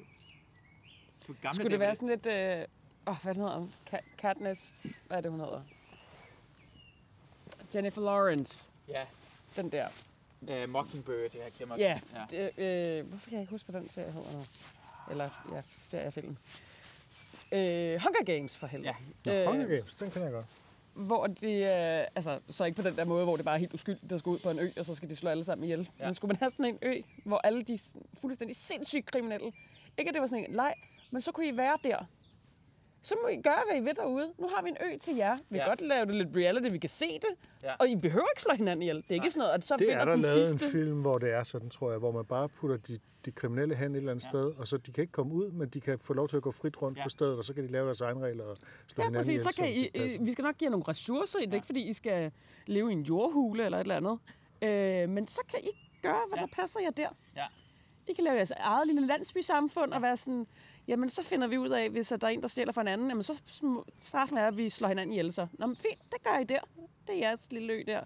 Og nu mener jeg ikke nogen, der har altså, øh, stjålet 1000 kroner fra kassen i Netto, da de arbejdede der. Men altså sådan hardcore kriminelle, mm. der har dræbt og tæsket og voldtaget. Ud på en ø mere. Det, det er der jo. Der findes en ø lige nu, hvor der findes mordere, som vi lader leve. Hvorhen? Uh, North Sentinel Island. Det er en af de få steder i verden. Er det USA eller? Nej, det, det ligger det er indisk territorium, det ligger mellem, mellem Indien og uh, Myanmar. Men hvilket land sender deres mordere derud? De er mordere, dem der er der på øen. Ja, fra hvilket land? Ja. Nej, det er deres, de har de, øh, ikke kontaktet, øh, hvad hedder det, stamme. Nå, nu ved jeg, hvad du taler. Jeg troede, det var som straf. Nå, nej, nej. Okay. Nej, nej, nej. Ja, ja, ja, men, men ja, deres ja. ting er, at de Ja. folk, der er landet på øen, Ja, ja, de er ja. bare dræbt med det samme jo. Nu er jeg med. De er mordere, Ja. men de lever uden for vores samfundsregler. Ja, ja. For deres samfundsregler er det okay at slå de her mennesker ihjel, og Ja. de laver sikkert fucked up ting, som overhovedet ikke har noget med vores værdier at gøre, men vi tillader dem, fordi vi har ikke under vores paraply.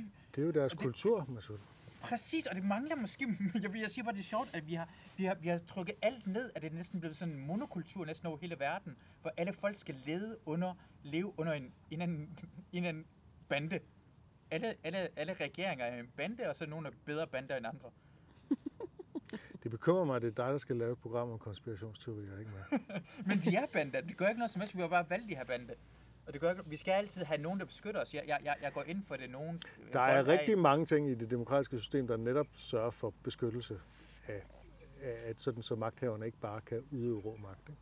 Jo, jo, jo, undtagen at de, vi, de har al magten altid. Jesus Christ, det bliver en lang aften det her. Det de bliver en lang det. aften. Ja, det ja, nu får du dobbelt, dobbelt straf, fordi du demonstrerer mod Ja, corona. Og- og Det har vi da lige, det har vi lige blevet enige om. Det var Det demokratisk, jo. så er det ikke noget problem med det. Det kan jeg ikke se Det- noget galt i.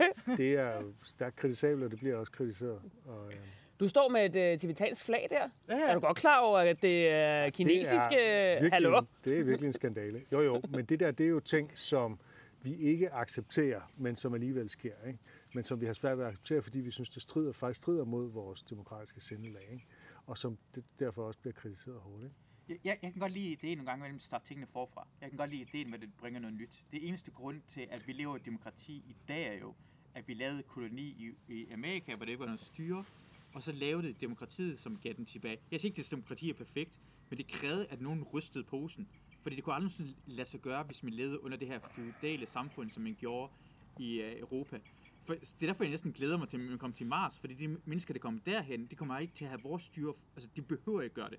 På et tidspunkt finder det noget helt grundlæggende anderledes. Det kommer aldrig til at eksistere det her grundlæggende anderledes, hvis det findes det, alt rundt omkring vi slår det ned.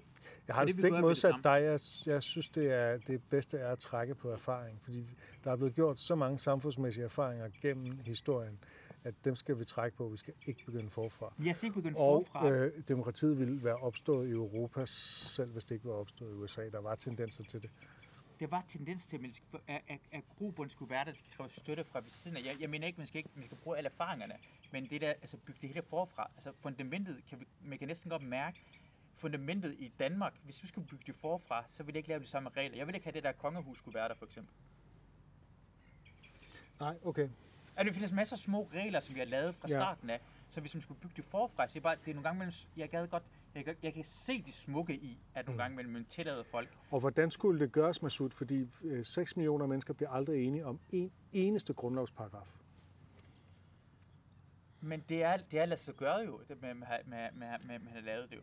Ja, ja, men det var jo nogle få mænd med par rykker, der satte sig ned og gjorde det. Men det er helt, det, for mig handler det der om, at hver eneste gang, det er en revolution i verden, og hver eneste gang, det sker noget nyt, det er som slå med terning. Og kun en 6 er godt.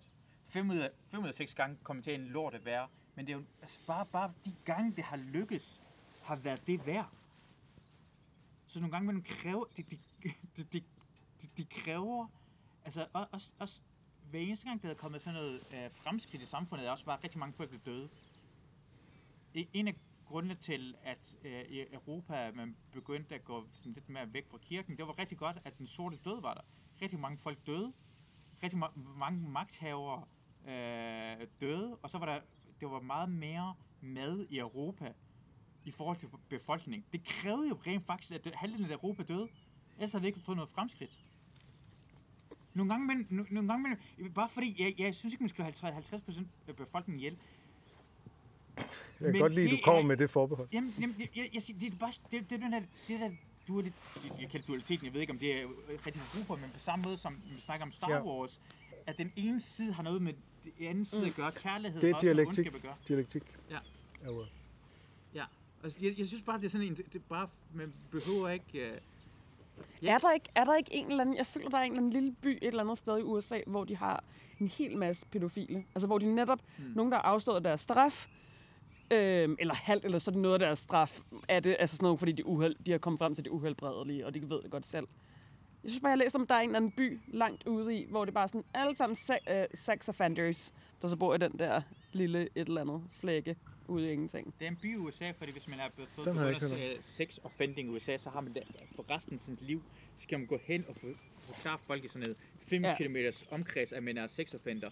Og de kan ikke bo nogen steder, så de Ja. bor alle sammen i Ja, den ja. samme øh, ja, sådan en øh, by i USA. Ja. som har, som har lavet ja, des egen. Vil I nogensinde kunne øh, blive ven med en, en sex offender, hvis de havde udstået deres straf, hvor de var, hvad kan man sige, kureret? Må jeg gerne få en cigaret? Det er ikke så mange tilbage. Jeg har en tilbage, men du må Nej, godt skal, få ikke- nej, den. du skal ikke, nej, du skal ikke have den. Du skal ikke have den. Undskyld. Det tror jeg vil være virkelig, virkelig svært. Øhm, jeg har virkelig svært ved at forestille mig, at jeg kunne det. Mm. Altså, det, øhm, det må jeg sige. Og det er jo... Øhm, der er forskel på... I hvert fald principielt er der jo forskel på at være pædofil og så at have begået overgreb, ikke? Ja. Og... Altså, Klar, Fordi nej, der, jeg kunne sgu ikke blive ven. Det, det tror jeg ikke. Der var- ikke nej. I, i uh, Line Kirstens uh, det er program, uh, Ja. Tabu, der havde de en pædofil inden, som aldrig har været udøvende, men havde på et tidspunkt uh, haft uh, børneporno. Og det Mm. vidste han jo så godt, at han har jo bidraget til, fordi at, altså, det var jo Ja. små børn, der blev Ja. forulæmpet og voldtaget og sådan noget, mm. som han sad og så på. Og ja, nu kan jeg ikke huske om historien, om han kom i fængsel, eller om det var sådan noget behandlingsdom eller sådan noget, men han havde i hvert fald fået noget behandling for det. Mm. Øhm, og havde så en kæreste nu. Jeg tror, han var homoseksuel. Jeg mener, det var en mandlig kæreste, han Og havde. hun... Nå, okay. Og, og Øh. kæresten vidste godt. Ja, ja, ja, ja. Ja. Ja, ja, ja fuldstændig. Øh, og det synes jeg, det, det er vildt. At, øh, og han Mm. øh, snakker om, at han gerne vil kastreres. Øh, fordi han, han ville, Ja. havde slet ikke lyst til at have de her tanker. Han vidste Nej. jo godt, at de var vildt forkerte, og han ja. synes, det var så belastende overhovedet Mm. at have det på den måde. Og, øh, og havde snakket med sin kæreste om det, sådan, "Nå, men så, og så kan det godt være, at vi skal have et sexløst forhold. Altså, der ikke skal være noget som helst, at vi så bare, bare i går er sådan livspartner på en anden måde. Mm. Øhm, fordi han synes, at det var, det var så stor en del af sådan... Og det kunne godt være sådan noget, han følte sådan om... Jeg, jeg føler, han sagde, at der var et lækkert barn, eller sådan noget, hvor jeg ikke kunne lade være med at grine, fordi jeg følte, det bare var så underligt at sidde og sige. Men Sagde at han, han- den sætning? Eller? Jamen, det mener han sagde et eller andet med sådan, Åh, eller om sommeren, når de et eller andet ikke havde så meget tøj på, og det var varmt Ej, eller sådan noget. Og han jo så godt selv vidste, at, at det er jo forfærdeligt. Mm. Altså sådan, øh, og, og jeg havde jo kæmpe selvhed over, at det var en ting, der, øh, der var i hans liv. Og jeg tænkte sådan, jeg synes, det var fint, at de bragte det op og havde det afsnit om det. Jeg tror bare aldrig nogensinde, jeg vil kunne blive kærester med en, der havde det sådan. Også selvom, at den person mm. altså, aldrig vil gøre det, har været i, i behandling for det, men stadig havde de følelser. Jeg være sådan, Nej. ja, det, du kan ikke være min kæreste. At jeg ved, at du tænder på sådan noget. Det vil jeg heller ikke. Og det, det tror jeg simpelthen ikke. Det, det, det ville være for voldsomt en ting, simpelthen. Det, det, det eneste, jeg vil, jeg, vil, jeg vil ikke have noget imod det, det er, hvis de kom fra en kultur, hvor det var mere normalt at have sex med børn. Altså, øh, altså hvis, De kom fra oldtidens Athen. eller nutidens Afghanistan. Er det den normalt at voldtage børn? Det findes nu, ja, det er, det er en ting, at mænd er sammen med børn. Det er noget, det, det hedder dansedrengene i Afghanistan. Jeg hørt om dansedrengene i Afghanistan. Det findes dokumentarer omkring det her ting, hvor børn, små drenge, bliver brugt til at blive bollet med, og de er med, og det er meget, meget normalt. Mm. Øh, øh, men igen, det er sådan, de er vant til, at man boller børn, og ikke kvinder, når det meste af tiden. Det er det, de bliver brugt til. For Er det, er det accepteret af samfundet, eller er det sådan en lidt hemmelig subkultur? Det synes jeg er ret afgørende. Jeg tror, det er en blanding. Jeg tror, det er en, uh, en subkultur i for eksempel i, uh, i hvad hedder det, i det sto- Kabul for eksempel. Men jeg tror, at ude på landet er det ikke en, det er normalt blandt, ja, men er det meget mere normalt. Mm. Virker det til. Jeg ved ikke mere omkring det, men jeg tror, der findes nogle kulturer, hvor det er mere, meget mere normalt, og de må komme væk fra det. Jeg tror, ligesom, ligesom jeg ved ikke, jeg ved ikke, jeg har hørt omkring i Grønland, hvor det er normalt, at børn bliver voldtaget. Jeg, jeg, jeg, jeg, jeg kan godt vide mere omkring det, hvor meget mere for nogle andre folk, men det er det eneste, jeg har. Jeg vil ikke... Det er eneste, jeg tænker på, er måske en del af kulturen, de gør det. I Danmark har jeg meget mere svært ved at se det. Selvom det virker som om mere, at... Men det er også sådan, jeg synes, det er interessant, det der med, hvornår vi sætter i et samfund den der den seksuelle lavalder, som jo, altså, i forhold til Jeppe Kofod, for eksempel, mm. hvor at sådan, nå, øh, øh, hun var buksemyndig, øh, men havde det været i USA, altså, så har Ja. det jo været noget ja. andet. Og det er også sådan en, hvornår, altså der, der er også et eller andet arbitrært med, med på, at man sådan, og det er erfaringer, og hvornår er noget med hjerne, og hvornår man udviklet, og hvornår har man en agens til, og så på et tidspunkt har vi sat de fleste tal ved omkring 18, men så er du voksen, så er du udviklet nok til, at du kan få det her ansvar og tage del i samfundet på en anden måde, når du er under 18. Og så er der nogle andre ting, hvor jeg synes, det er sådan lidt, det der, med, "Nå, men så skal du være 21 for at drikke i USA, men mm. øh, du må være, er det 15, så må du købe øl, eller 16, 15 eller 16 i Danmark, så må mm. du købe de ikke hårde spiritus, og sådan. Mm. Så jeg synes, der er noget sådan det der med, når man så fordømmer andre kulturer, nu siger jeg ikke, jeg synes ikke uanset hvad, at det er okay at på nogen måde have sex med en på 10. Nej. Men det er også sådan, men hvornår er det så, altså hvornår dømmer vi en anden kultur for noget, vi ikke forstår? Fordi vi har sat en eller anden regel op om, at vi synes, at det er forkasteligt. Det er jo, altså, det er jo kulturrelativisme over for universalisme. Ikke? Ja. Kulturrelativisme, som i sin yderste instans er, hvis, hvis noget er okay i et bestemt samfund, så er det okay, som på den der ø der. Ikke? Ja. Øh, og øh, universalismen vil så sige, der er nogle ting, som vi bare ikke accepterer universelt, såsom at voldtage børn. Ikke? Ja, ja, ja, jeg tror, at Og det Er- hælder er jeg altså til. Jeg tror, jeg tror at højst 10 procent af befolkningen af personer, det går øh, efter, hvad de gør rigtig forkert, og rigtig mange, 90 procent følger. Så hvis det var normalt i en samfund, og du sad sammen med 10 af de andre at, at, at venner, og man skulle have sex med en dreng, så ville også langt de fleste mennesker vil gøre det. Jeg tror, det der ideen med at have moralsk kompas til at sige nej fra gruppen, er langt mindre, man tror.